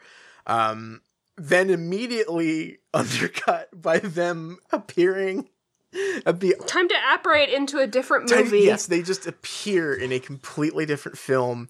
Uh, the CGI cliffs on this hilarious rock, and I realized, um, I, I, I need to go back and check because there's this there's this huge sweeping shot where after they apparate they appear on this pointy rock in the ocean. The ocean is like you know turgid. It is it is uh, very dramatic. The music is blasting. Um, you see this cave uh, in in the in the rocks, but it's like a like a half a mile away from where the rock is. Yeah. Did we see how they got from point A to point B there? No, but we know from the book that they, they swim. um then we sort of get like the truncated version of the same scene in the book. Dumbledore sort of wanders around touching the walls, going like, Yes, this place is known magic in a really funny voice. um if if I were a movie only watcher, I think this would be the part where the movie lost me. Yeah. Because because the Horcrux stuff was so sidelined in this and like made into just this tie like uh, yep, he he made these evil objects. Um, time to go find one, and then to just apparate into a cave that was not set up. Because at no point does it uh, tell the story of the Right. cave that Tom Riddle took the the kids and they never came out the same and Mhm. no way you could get like I, all that stuff is so stupid but at least when Dumbledore's like yeah we're going to the cave and Harry says like oh the cave from the memory Yeah. Dumbledore says yeah but this is just like okay let's go to this random random ass Skyrim dungeon It's here we are It's really- which I guess if I guess if you're a movie only watcher, like that is such like film language for like, okay, here we are in the final dungeon, but Mm-hmm. it's so weird. like by the logic of the film, you would think that the final act here would take place not in the cave but in the orphanage.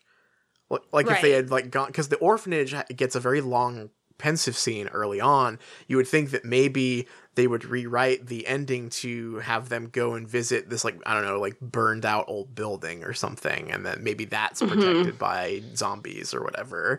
Um, uh, but but because like I guess that image is just so strong in the book, right? Like oh, there's this magical cave with a with a mysterious plinth that you have to drink the bone hurting juice out of. They couldn't, they didn't want to fuck with it that much, sadly Mm-mm. um we do get we, and, and like everything else pretty much plays out like exactly like the book. We get the boat we get the um you know the them lighting the cave together.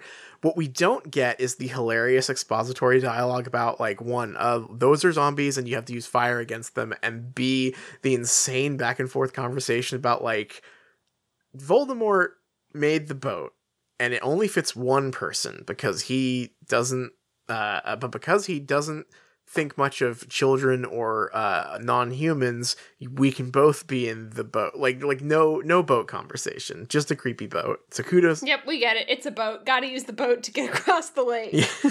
I'm totally, I'm totally with the film on this yeah. one. Um. Then we get to the um the the bone hurting juice itself, and I think that this is really unfortunate. What happens here? It wasn't great in the book, but by virtue of being a film that has even you know has much less dialogue and and you know no interiority for Harry because it's a film you know he's he's he is an actor there's no internal monologue or anything. It is again like you say like if I was a movie only watcher I think this would be completely baffling. Um he just makes him drink this juice that he clearly doesn't like and then zombies attack them. Like it It's it's really weird because I, I don't like the cave scene. I, I think even in the book it comes out of nowhere. Mhm. But it feels like if you're gonna do it in the movie, you might as well commit to Mhm. it. And it feels like it didn't want to commit to this scene at all. It feels so rushed. It doesn't sit with the discomfort of the scene at all. It almost kind of montages Oh, it a little bit. yes bit. i want to talk about that when he is pouring the drinks um and he was scooping stuff up and um pouring them uh, down his mouth it jump cuts a bunch um Mhm. it- like to speed it up and and and it- that is a really interesting observation and it reminds me a lot of the um fault in our stars film this is a this is an odd Mm. connection um but maybe you see where i'm going with this um like all the scenes in uh the fault in our stars that were like genuinely earnestly emotionally affecting um were always undercut by the music kicking in right? Mhm. uh and and them sort of cutting away from like you know there's that scene where she's like ugly crying when she finds out she has cancer or whatever. Um and or, uh, or that it's in uh, f- fucking whatever. I, I can't even remember what the situation is. I just vividly remember feeling a flash of very genuine emotion at, at this scene that was happening and then having it robbed because the the very loud music kicked in and didn't allow me Yeah. to sit with like that just like ugly raw human emotion And that happens Right. here too. Is it's like the music is so loud and cloying and it's like it's speeding up the the the edit so like you're not like like you say you got to commit to it if you want to have the audience sit with the discomfort of having to force dumbledore to do something he doesn't want to do that's hurting him show the whole scene right like it's i mean like both of these for, for one thing both of these people are great actors uh uh, uh Yeah. uh, Michael Gambon is a great actor.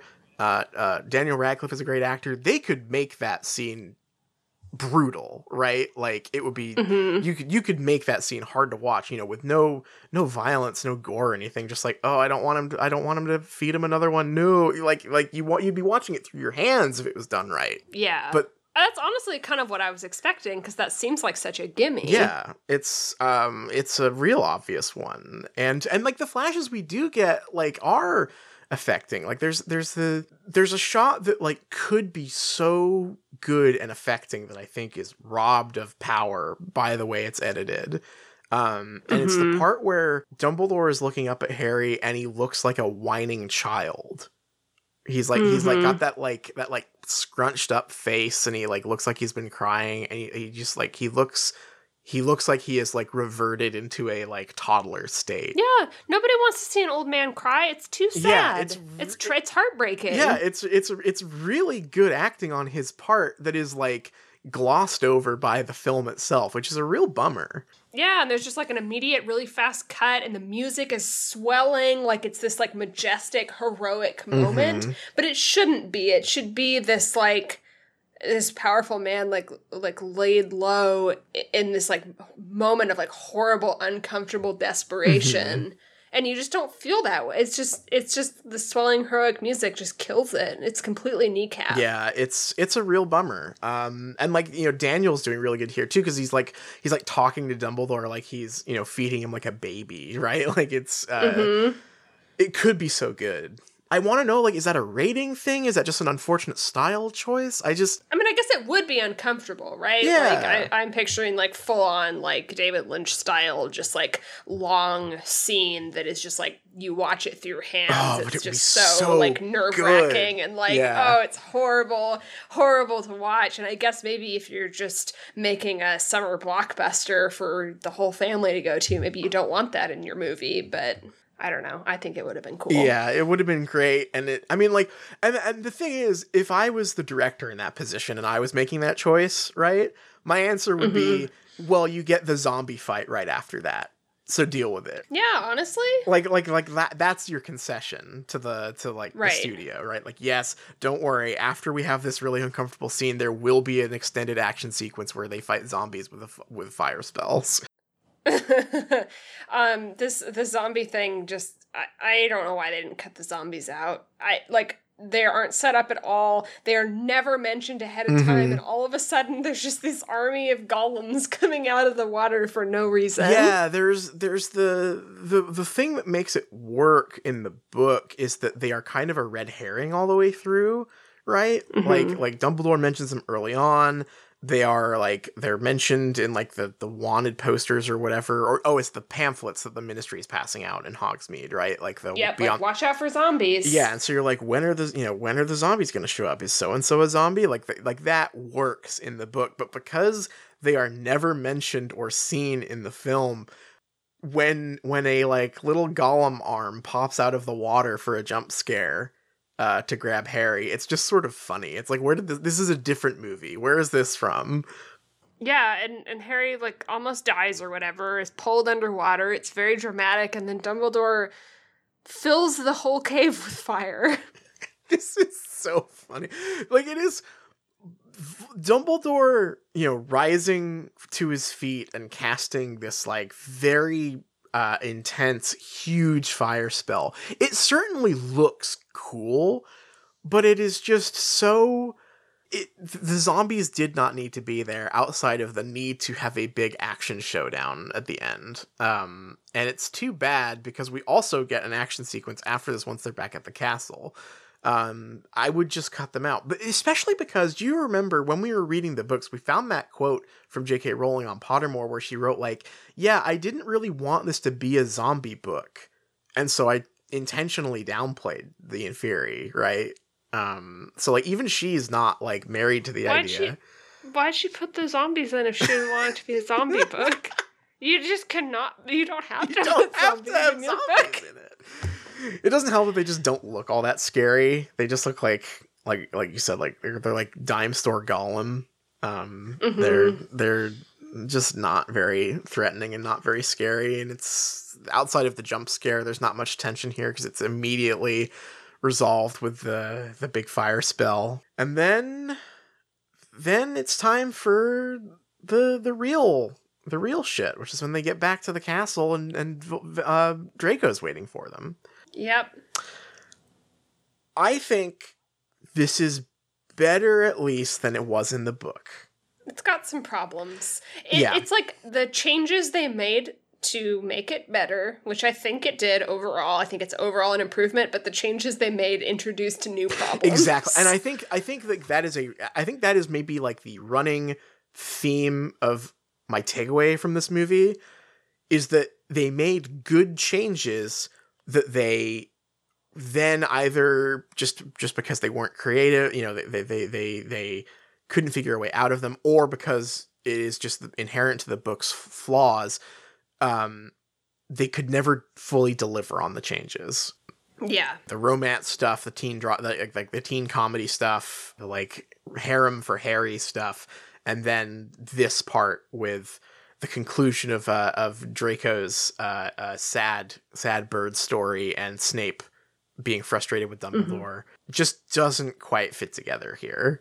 Um, I still, I think for whatever problems that this change does introduce, I will take all of them for the moment of Harry trusting Snape. Yes. Before he kills Dumbledore, I think it's all worth it for for that singular moment. Yeah, so there's so so one of the weirder changes, and, and again, this is sort of like a, a a moment where I felt vindicated watching the film, Mhm. right? Where I was like, of course the screenwriters would go, we can't just have Harry petrified and invisible in this scene, right? Um, Yeah. We're not, we're not going to have our main character be a camera in this scene. That's stupid. yeah so like I, I i i will applaud them for re- recognizing that i think that that is that is an excellent change um uh and i um think that the thing that harry does do where he's like about to strike on uh uh draco and uh uh bellatrix and and what's his fucking name fenrir uh, I think that moment is very good, except for the part that it lasts a little bit long. And there's there are all these shots of Draco who is like crying and pointing his wand at Dumbledore, hmm and he is standing right next to the edge, like a like a garden of stealth video game. like like he is standing in prime position for you to either like shoot an explosive barrel so he falls off the edge, or That's right. for you to like climb up behind him and do the like press A to to you know stealth kill the guy standing on the ledge, right? He's and I was just like waiting for Harry to like expelliarmus him off the edge, and it never came. Um, but like you say, there's this great moment where he does go to do something, and then the camera pans and Snape is there, and it's just such a good shot, right? Like it's wordless, and it's just Snape. Ugh, it's so good. Snape with his wand out behind Harry, and he like just puts one finger to his mouth to like you know tell Harry to be quiet, and Harry goes with it, and it's great. I, I think this is so smart. I love that the movie never once put Harry and Dumbledore in conflict over Snape. It is just a given. Harry trusts Dumbledore, he's going to trust Snape. And in the same way, Draco is losing his innocence, the apple has been bitten through the cabinets. Harry has to lose his innocence in the scene Mhm. uh, where he he has has unfailingly been loyal to our magic man Dumbledore, um, and and in this moment where he chooses to trust Snape because Snape and because why wouldn't he? Right? It's like it's almost like it doesn't even occur to him to to not trust Snape in this case, and it gets Dumbledore killed. Right? Mhm. I love it. Yeah, That's such a good change. it's it's it is so much better. Um, and it makes it also serves to make the fight that Snape and Harry have, even though it ends up not being very good, or at least like not very exciting. But but the the emotional response that Harry is having there, he where he's like just flinging spells at him and yelling like you know fight me coward or whatever, like it's so much more understandable there because he feels so much more betrayed in this than he does in the book, right? Because he's never Mhm. liked Snape in the book yeah. and it's uh it's it, it's it, it, I think that is maybe the best change that this film that this film makes. Yeah, it, it feels so unsatisfying when when Harry knew all well, quote unquote, knew all along about Snape being bad. Because at the end, it's just like Harry's like, "Oh well, I was right." Yeah, um, and and it feels feels really unsatisfying. And I and I also think that this um, thematically ties as rushed and weird as the as the hor- the like vestigial Horcrux storyline is in this movie. It also kind of ties it back and parallels like. Harry doing the best he can with the information he has available to Mhm. Slughorn, who also made a catastrophic mistake, right. right? Yes. Yeah. Oh, I hadn't even thought of that. Yeah, that is a really good point. Hmm Huh. Yeah, that is that is a parallel that just never exists between those two characters. Yeah, and, and I think it really does. Like this movie, uh, pretty deftly in concept, brings the Slughorn, Draco, Harry stuff all in Mhm. line, which it is just like it is chaos in the book. None of those things really even like look or interact with each other yeah. at all. Yeah, that is a really good point. Yeah, I, I like that a lot. Um, we do get our wish, like you say, the monkey's paw curled. We get Bellatrix here, here along with Fenrir. My question is why Fenrir is here now. Because Fenrir, we don't see Bill. There's no big battle. The Order doesn't show up. Neville and Luna weren't pathetic looking at their coins um, that night. It's like a really um, in and out stealth mission by Draco, right? Yeah. He he brings in his backup. The movie makes that make a little bit more sense. He just need he he brought them there to go kill Dumbledore. He did it. They are congratulatory of him. He's been working with Fenrir the whole time. It's implied. Um, why is he in this movie? Because he doesn't attack Bill. He doesn't get any speaking lines. We don't hear about Lupin's secret mission. He's just there. Yeah, and I think that so we mentioned the awful scene of uh Ginny and Harry uh doing the shoelace thing at the burrow. Mhm. What we have not talked about, which I think is important to talk about in the in the context of the, the ending of the film when Bellatrix and Fenrir show up for a big fight, Sure. is the burrow attack that's new. Oh, the burrow getting blown up. I completely forgot. yeah, the burrow gets blown up in this film. Yeah. in an otherwise good scene, I think, where like uh, you know uh, Arthur feeds Harry a little information about the Vanishing Cabinet, creates new lore for the Vanishing Cabinet that I think is actually really good. Uh, so if you remember in the book, Harry tips Arthur off that Draco's up to something. Arthur investigates um, the Malfoy Manor and says like, yeah, they don't have anything. In the Mhm. film, it is much better. Uh, uh, Harry is talking to Arthur. Arthur tells him, "Hey, I know something that might interest you.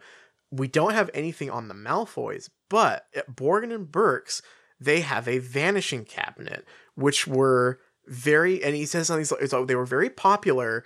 Um, you know, when uh during the first war, because they were a quick way to get like you and your family somewhere else if someone came knocking, right? Like Mhm. which on the one hand it does sort of raise questions about like well what about apparition but i'll take it right like yeah, yeah, doesn't the Floo do the exact same thing? yeah But- we have the Floo okay. powder we have a apparition sure but like I, I, in a pinch i will take this idea that like vanishing cabinets are uh, a, a like old form of transportation um that that uh, uh arthur finds interesting right like Mhm. but Sure. but then I for for reasons that are, are sort of unclear. I guess because they know Harry's there and they want to spook him? Question mark. Um, Bellatrix and Fenrir show up in flying form and like bomb the the burrow the way that they did Ollivander's shop and the bridge. And then have this ridiculous chase scene, which again I might add, I need to double check, but I'm pretty sure at no point in this action sequence do Harry and Bellatrix appear in the same shot without it being a composite? Because again she filmed all of her scenes so late uh like a, like a month before the film wrapped. I think this was entirely fabricated at the last minute and it and it kind of shows and for what? Because most of the scene is uh uh voiceover of Bellatrix yelling I killed Sirius Black and Harry chasing her through a cornfield. But like the camera it's like first person camera through this cornfield so you can't see anything.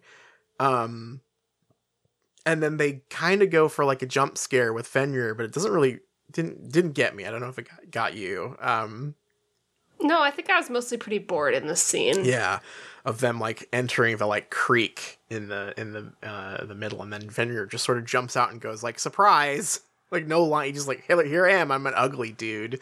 Um, I mean, is this scene here because there was there's like a timer uh, from the studio where it's like, oh, if you don't have an action scene in like a certain time frame in a blockbuster, you just have to put one in because this whole thing is immediately dropped. It's never brought up again. Afterwards, Hermione's like, you have to be more careful. You're Harry Potter, and he says like, I know I'm Harry Potter, Hermione, yeah.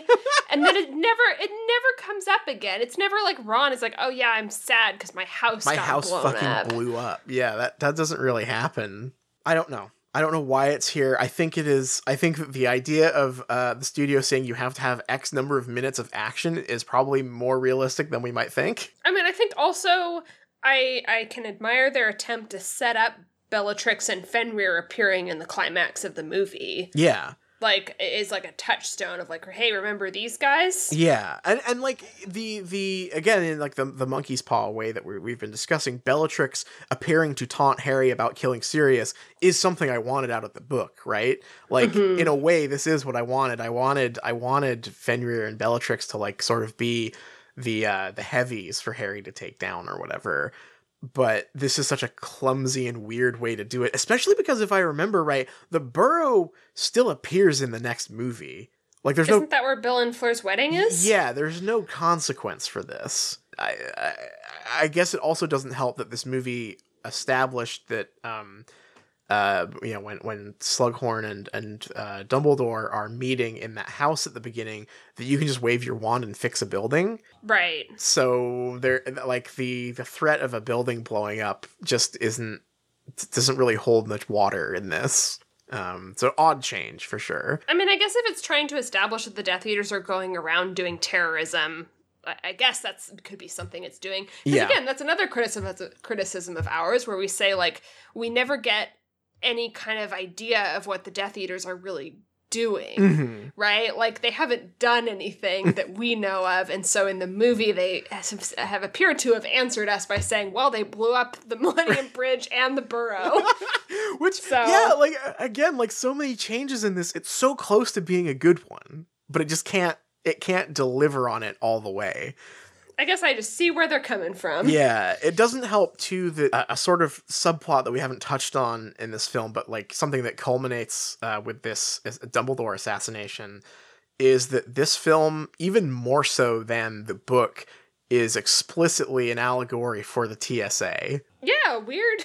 Weird thing to go for. Really weird choice. It's um, it's it, the Half Blood Prince is actually about how airport security doesn't work yeah. because of teleportation cabinets. it is it is well meaning in the same way that like a lot of like liberally leaning uh, uh, blockbusters of this time were, but also manages to still fall prey to the same problems that those do, just without the more explicitly racist parts. It's so bizarre. Like like there's that speech that Dumbledore gives at the beginning where he's like to all the students of Hogwarts, guess what? You might have noticed that you had to go through the TSA to get here. and that's because terrorism is happening. And guess what? The strongest weapon they have against penetrating our castle is all of you. And then he literally says, something to think about, which fucking killed me. I still do not understand the intent of that line. Something I'm still about. thinking about it. Something to think about. The airport security doesn't didn't work, but the the terrorists still like to blow up houses and and uh, uh, vanishing cabinets and headmasters, I guess, and it's just sort of this like collective like hand throwing up of like, well, I don't know that a lot of these movies of the time did. Just something to think about. Just something to think about. Yeah, exactly. Um, and never doesn't really say anything explicit one way or the other, but it's it's definitely much more of an on the nose uh, uh, metaphor in this film than it than it was in the book. Uh, and then there's the escape, the escape from Hogwarts uh, with the Death Eaters, which takes place entirely on a green screen in one of the And and once again, Helena Bonham Carter manages to overact a scene that is about different characters Yeah. and just completely bulldoze everything else that's going Yeah, on. Harry is chasing Snape and flinging spells at him and yelling at him to fight him because he's a coward. It's it's like you know it's pretty good. It's emotional.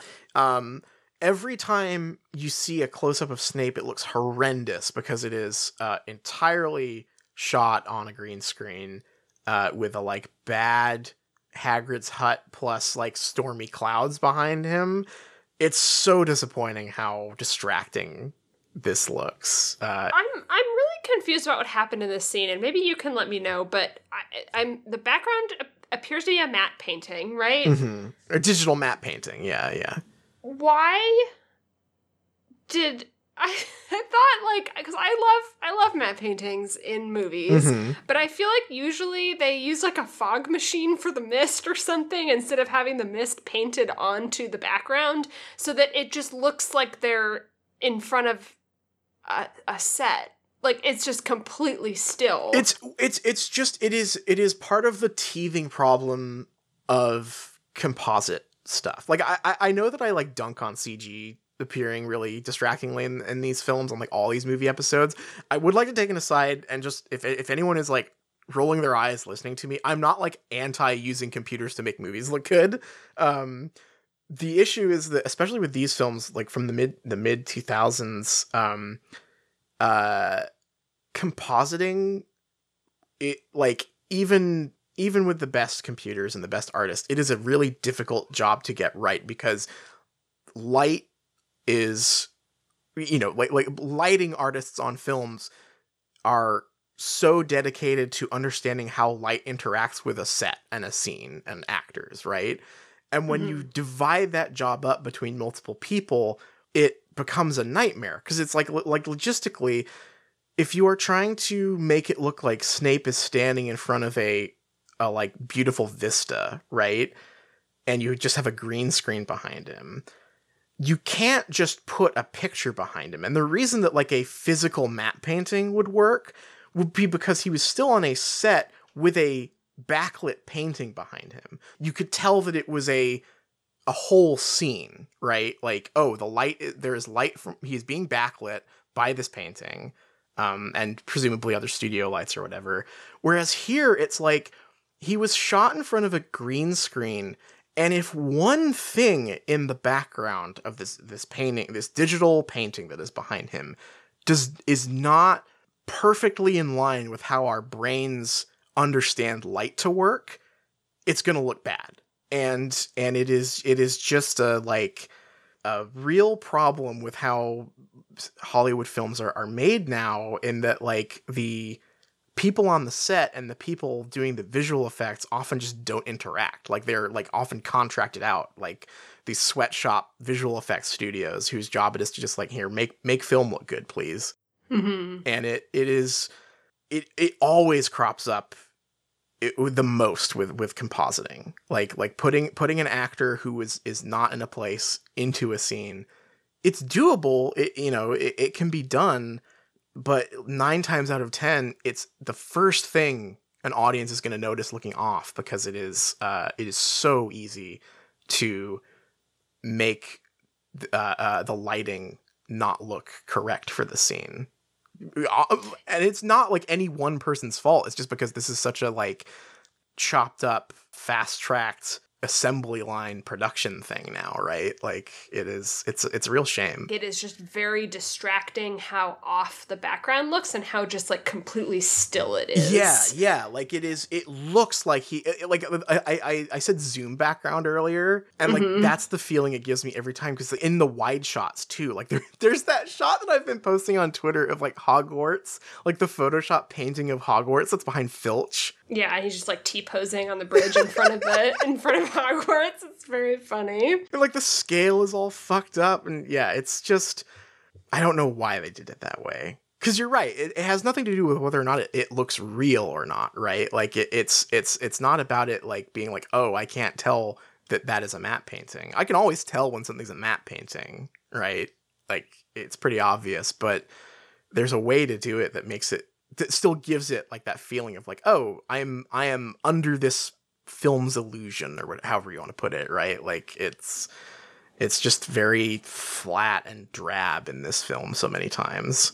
The um the whole scene um of Harry confronting Snape and them trading some spells aside from just the way that it looks, which I think it looks pretty bad, um I'm wondering why they took they I, I guess the like directing in this scene and the take that they decided to go with alan rickman just seems very like I, I don't i don't know. It's it's a weird unemotional scene kind of.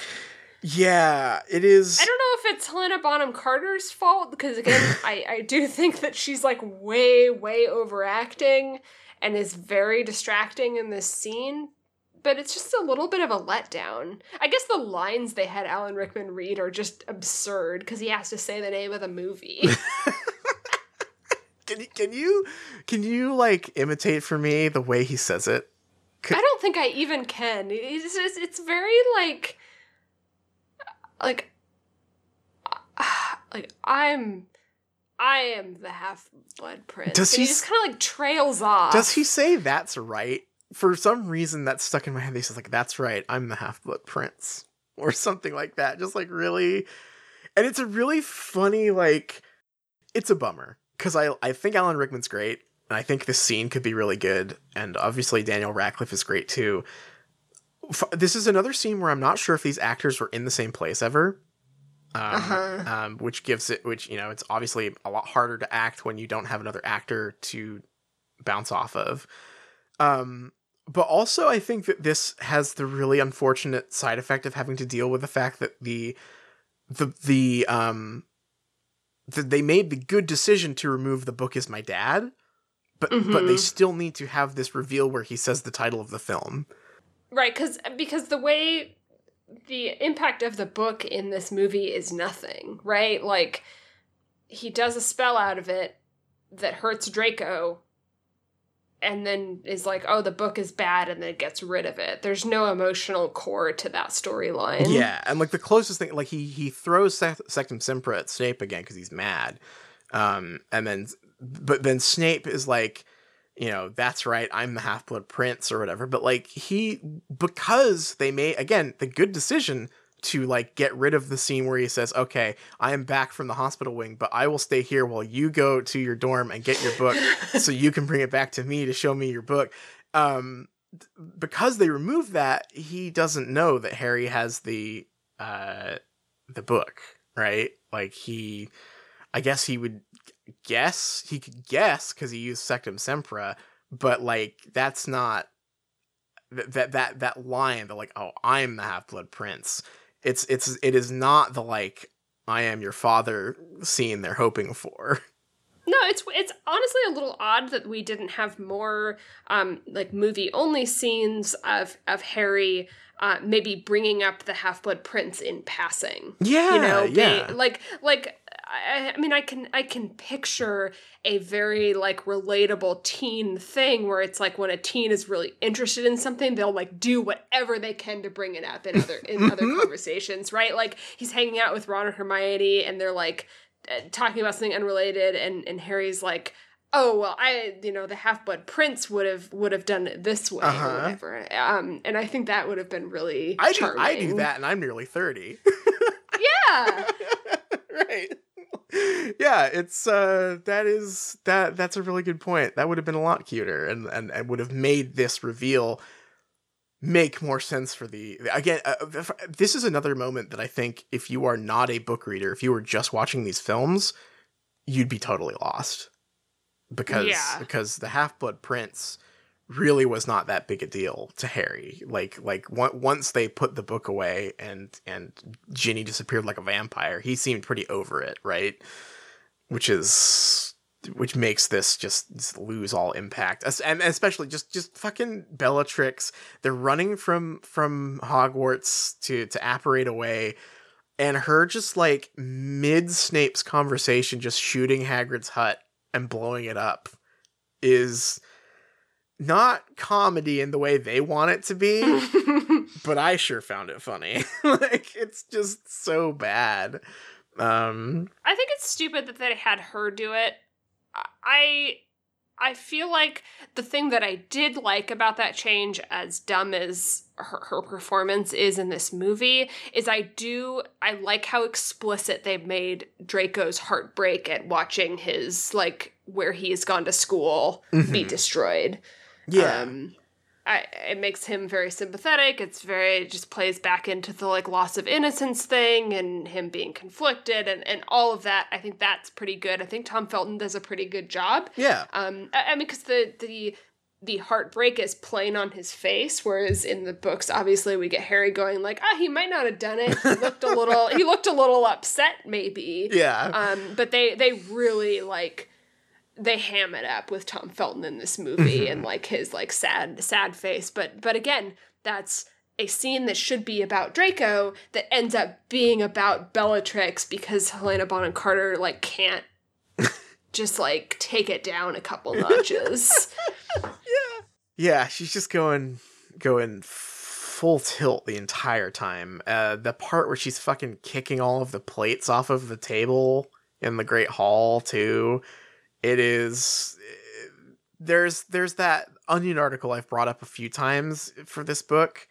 Um uh but but it, I think it really applies to Bellatrix here.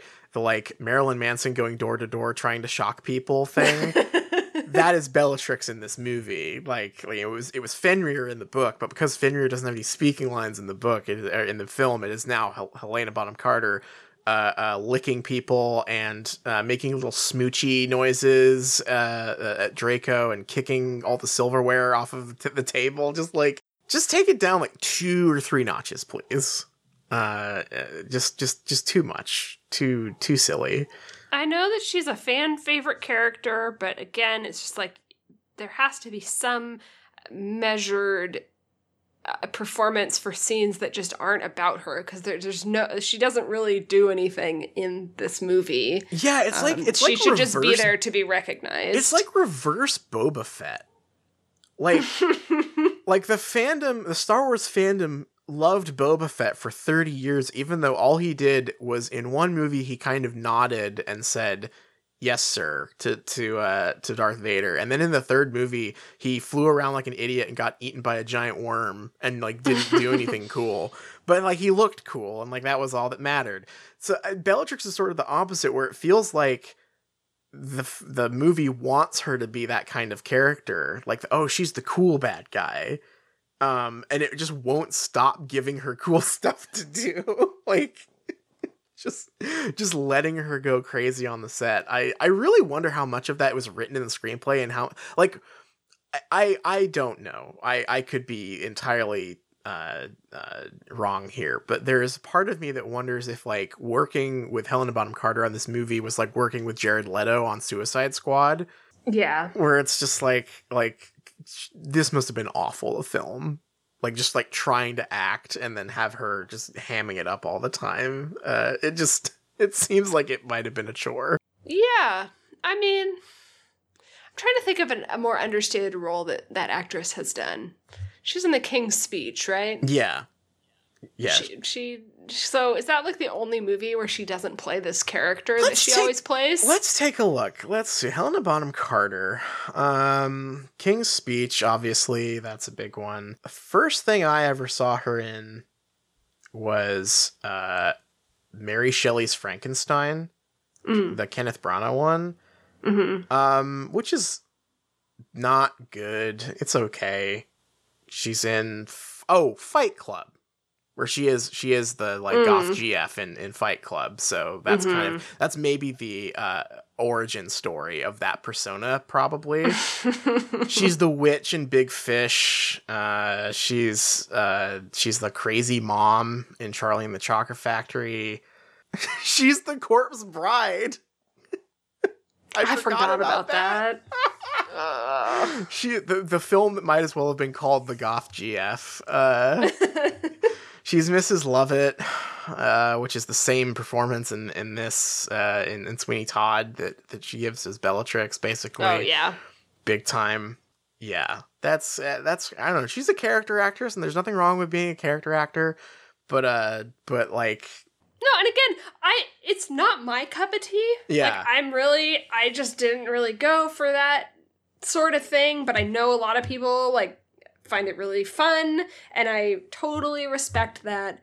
But these scenes weren't about her. Yeah, exactly, exactly. I, I, they're like, I mean, Slughorn's a great example, right? Like, like Slughorn is not the um character in the film I envision from the book, but that is fine, right? Like, an, adaptation is an adaptation. It doesn't need to be the same thing. Um, what's weird is them casting a very large, or, you know, you know, a larger than life character actress as this character who isn't supposed to do much in this uh and and it like just let her steal the show every time and uh it, it just it's very distracting Yeah, I mean, I know I'm biased because I'm a Snape wife. Um, but I mean, it's the scene after that he just killed Dumbledore, and he again is he's playing it very understated because Snape is you know he's like pretty reserved and like sort of a solemn character, and there's the like them walking out after their stealth mission, and and he's like trying to again like I mean, we know because we know what happens, but like has just killed Dumbledore and is very upset about it, but needs to put on this act. Um, and it's it's a very like a fairly subtle performance, but honestly, it's probably not that subtle. It's just that Bellatrix is going just completely crazy. That that's all I even remember from that scene is her like walking on the table and blowing up windows and blowing up Hagrid's hut. right like that's the thing is that, that it is it's honestly impressive to um make alan rickman's snape look uh uh reserved right Right. like like Alan Rickman Snape, he is dripping with like just stage actor melodrama, right? Like, Yeah. all the time. It's fantastic.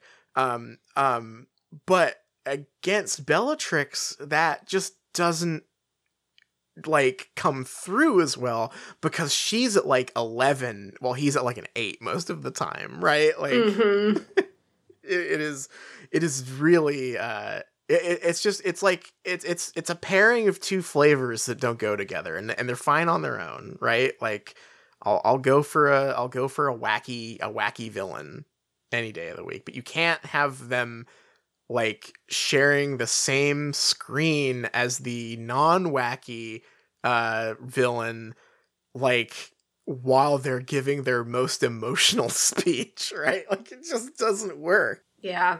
What a shame. yeah it's uh it, it's it's too bad because i think i think snape is is quite good here although like you said like the the the line read on maybe the most important the, you know the title read is uh, may, maybe there was just no way to make that sound good Yeah, probably.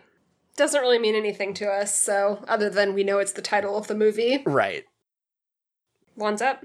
oh wands up yes thank you Wands up. um uh wands up but people everyone discovers dumbledore's beautiful body hmm you know after he he diehards off the off the tower uh, when Snape Yep. kills him.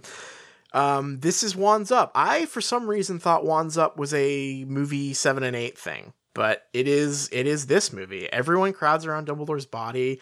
They're all sad, and then McGonagall raises her wand, and everyone follows suit. I guess we're learning something about wizard culture. Is when a cool guy dies, you fire your guns in the air.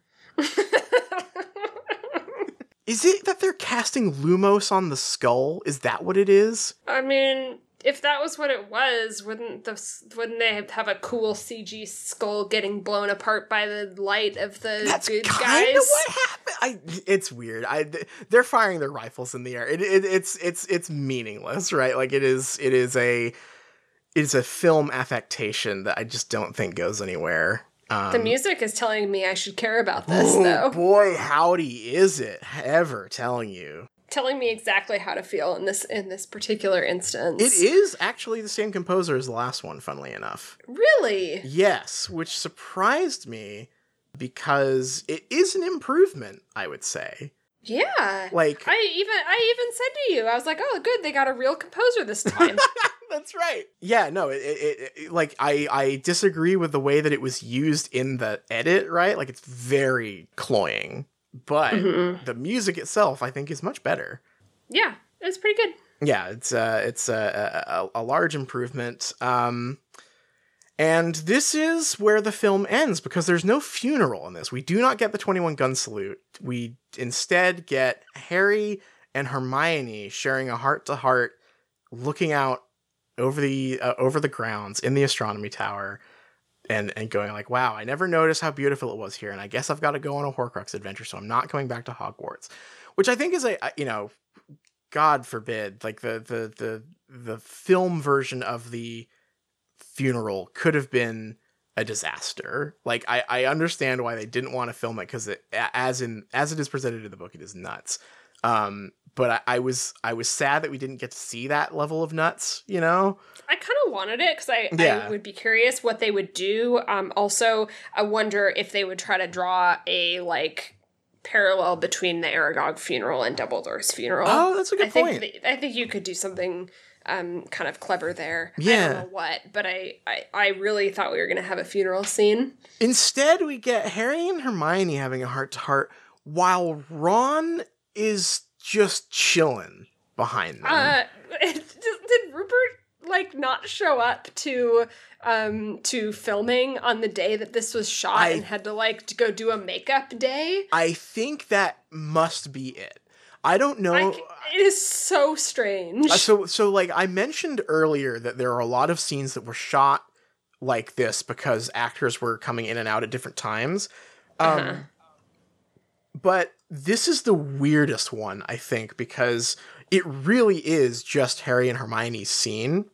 Uh, okay, following a week of rehearsals, principal photography began on 24th September 20, uh, 2007 and ended on 17th May 2008. Radcliffe, Gambon, and Broadbent started shooting in September. Other cast members started much later. Grint did not begin until November 2007. Watson did not begin until December. Okay, so maybe it's the other way. That's very strange. So he must have been there. Unless he filmed his stuff first and then they had Daniel and, and it's just a really odd choice. Like knowing that the actors weren't all there at the same time has has just like opened my third eye with this movie and I'm trying to figure out which scenes were filmed that way because Mhm. and this one just sticks out so badly because it's like the conversation Harry and Hermione have is very important for all three characters, I think. And it just makes Ron look like he's uninvested in the situation. Mm-hmm. because he's just sitting there and he's like look and he like nods a little bit like yeah yeah. Like he he's he's paying attention but like he's just not part of the scene. Um, I mean, he's also really far away. right. Yeah he's sitting on the stairs. Like it's it's quite odd. I would love to know how that was put together and whether it was it was a scheduling conflict thing. Because if if if, if i will say if it is if that is the case if it is a, case of them having to put a scene together out of different pieces that they that they wouldn't have anything of otherwise i think they did a good job. But it is surreal even even with uh, with that acknowledgement right? Like just ron harry's best friend uh sitting and brooding uh while harry has this very mature like realization like oh i've got to go on this adventure and like save the world right? Like like harry is nowhere near as torn up in this as he was in the book. Um uh and and seeing seeing ron just sitting there staring at them while they chat is very odd Yeah, we don't get the Harry Ginny breakup scene either. Thank God. oh that's a good point i didn't think of that i wonder if that sticks around in the seventh movie or whether that's just not in the films at all i'm curious Maybe now. he'll maybe he'll break up with her at the wedding. Mm, that might be it. Um, but yeah, that was the film. It was, I think, better than the last one. I think that it has some real moments where it shines, but I think ultimately it is like hamstrung by whenever it has to follow the book. I think is is, is whenever it's at its weakest. in kind of the same way as Order of the Phoenix, I had a great time with it. Like Mhm. I, I had I had fun watching it. I will say that. And it's probably just a, a bit of a better movie than Order of the Phoenix, just from a mechanics standpoint. Mhm. Um story makes no sense. You know? Yeah. I, I mean they're they're squeezing blood from a stone for from the plot of Half Blood Prince because it is um it's just a lore dump uh, as far as I'm concerned. We are a few we're like a week out from finishing the book and I'm trying to reflect back and thinking about the structure of the book and what happens in it and like the thematic through lines and I'm just like that that is a that is a mess. So I I respect their attempt. I also respect the stuff that they just decided was not worth salvaging. Mhm. Like even going through the Horcrux stuff, they just kind of gave gave the exposition as Mhm. minimal as possible. Figure it out yourself. Mhm. Who cares? Yeah. Here's a, here's a cave. Y- yeah it is it, it moves so quickly through that stuff and i think that this is one of the this this is an example i think of when um when you're doing an adaptation of something and the person who wrote the original is involved i think that's usually a good thing right Mhm. but I think that this is a film that on its own suffers from that because Mm. obviously when J.K. Rowling is still involved, and I think you know still still working with uh, Steve Kloves and, and and like working on the screenplay of this film, um, there are sweeping cuts that she's just not going to want to make, right? Um, yeah. and and uh i think that's generally worth respecting but i think that like i think that like if if we are ever to get like a harry potter reboot that like uh jk rowling is not involved in as directly i think that th- and this is maybe a really weird way to think about it but like i think that this movie shows the potential for how good and interesting a Harry Potter movie that is less faithful to the letter of the book could be.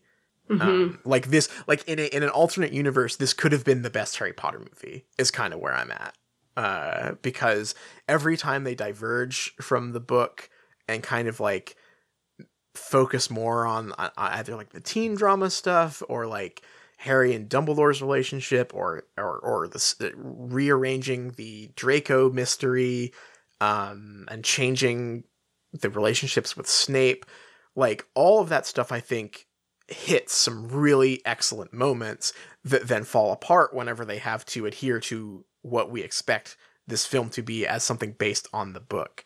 Um, and and I mean that's a really interesting position to be in. Um, uh, and I think it is better than Order of the Phoenix just because it is more interesting, but it is still not not great. No. Fun though. It was fun. I had a great time watching it. There's both some, some genuine laughs and some ironic ones. You know, um, it's uh, it's uh, no, yeah. I, I think that's um, that's a good way to put it. It's like it is. It is fun. I had a good time. Um, I wish the tattooed man had been in it. Yeah, Tell the story of the tattooed man, please. Yeah, that'll be how we close this out. I'm gonna tell the story of the tattooed man. We were watching a few um uh making of clips after watching the movie last night, and I found one that was a DVD feature um of Emma Watson chatting with the head makeup artist about this film. Uh, so first she like shows her how they did the dark marks, which is just like here's a temporary tattoo of a dark mark, um, which was kind of funny on its own. Just like oh we like this very long detailed explanation of like how to apply a temporary tattoo. Um, It- yeah, it, it's very funny because none of like nobody called it a temporary tattoo, and the makeup artist like walked Emma Watson through how to apply it. And it's like now you have now we have to apply the water to it, and it's like nobody in the video acknowledges that it's a temporary tattoo. It's so funny. it's super funny. And then so then to follow this up, uh, Emma Watson says, and and I think that this is part of the comedy of this whole thing. And she says, "What was the most challenging part of the makeup on this film?" but I think what the like the makeup artist heard was like, "What's the most tattoos you had to do on this film?" or something. because what she immediately like like just launches into like oh the tattooed man um has been has been a real challenge for us and it then cuts to this concept art of this like nude man covered in tattoos um you know he looks like an extra in a prison break movie Mhm. um, and Emma's like, oh yeah, I remember this story of I, I walked into the makeup trailer one day and there was just this naked guy covered in tattoos there. Whoa, wacky. And it's it and they're talking about how yeah, you know, we have to put the temporary tattoos all over this guy. Um, but in the end, I think it looks really great and it's worth it. And as she says this, it shows a like a film still of this character. And I'm like, yeah. I this- thought I was going crazy. We had just watched the movie. yeah, like we 10 minutes before we had we had finished the movie and I'm like looking at this picture of this tattooed man and I'm like I don't remember this at all. What is happening to my my brain? Yeah, there's like one there's like one shot of him that like looks like it's from a like from the movie and I was like, we just watched this. I do not recognize this guy. And then they so like they continue talking about it. It's like, yeah, he's you know, it, it was very difficult, but at the end the end of the day it was worth it. I think it looks great. And then in the Harry Potter font, this like banner appears at the bottom that says, Unfortunately, the tattooed man does not appear in the final version of the film. It's so good. So they just this entire DVD feature is the makeup artist talking about a really hard thing she did that didn't even make it into the movie. It's so sad. Why did they include this? Baby shoes for sale, never worn. That that yeah, I think unfortunately the tattooed man does not appear in the final version of the film is is the new you know, it's more words, but I think it's a sadder story. It definitely is a sadder story. The shot they showed of him was it looked like he was in the astronomy tower i want to know if like maybe he was like a stand-in for Fe- or like not a stand-in but like maybe they weren't going to do fenrir originally and then they decided no actually we can because fenrir's makeup is very complex uh in this film and he doesn't Maybe have it s- was um who's the elf Death Eater? I Oh. can't remember his name. Oh the, the the enormous blonde became the enormous tattoo man yeah. That's possible. I would love to know what the deal with Tattooed Man is because it, it's just. I'll, I'll post the video on the on the Twitter. It is um, it is it is some of the best like just unintentional comedy I've seen in one of these DVD features. I. But yeah, I felt for for like a solid minute, I was like, there was no tattooed guy in this movie. Is this or did we watch the wrong thing or something? Like did we watch an old version and then it turns out no, he was sadly and tragically cut cut out of the film. So sad. It's very sad. Well, we have gone very, very long. Thank you, everyone, for sticking with us as we picked apart this uh, very strange film. Um, and next week, what are we reading?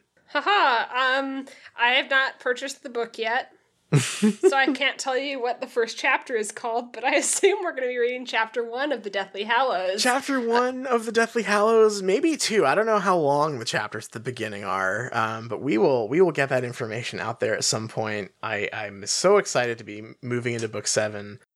Theme song is normally "Hot McGonagall" by Cheshire Moon, but obviously this is the movie episode, so I'm going to be using the jazzy uh, uh, "Wild About Harry" song. Um, you can still check them out on Bandcamp, and you can check us out at patreon.com slash shriekcast. Uh, we have so much fun bonus content there for you, including our our uh, Witcher rundowns and some other books that we've read and, and lots and lots of fun stuff. But uh, yeah, starting a new book next. It's exciting. Uh, chapter one is called The Dark Lord Ascending. Fuck yeah. it's worth. Ooh, sounds badass. Spooky, right? Yeah, all right. Okay. Well, I think that's it. I think it's going to do it for us. Please read another book. Please read another book. That's right. I, I wasn't thinking about books because it was a movie episode please, please watch another movie. Please watch another movie. Yes.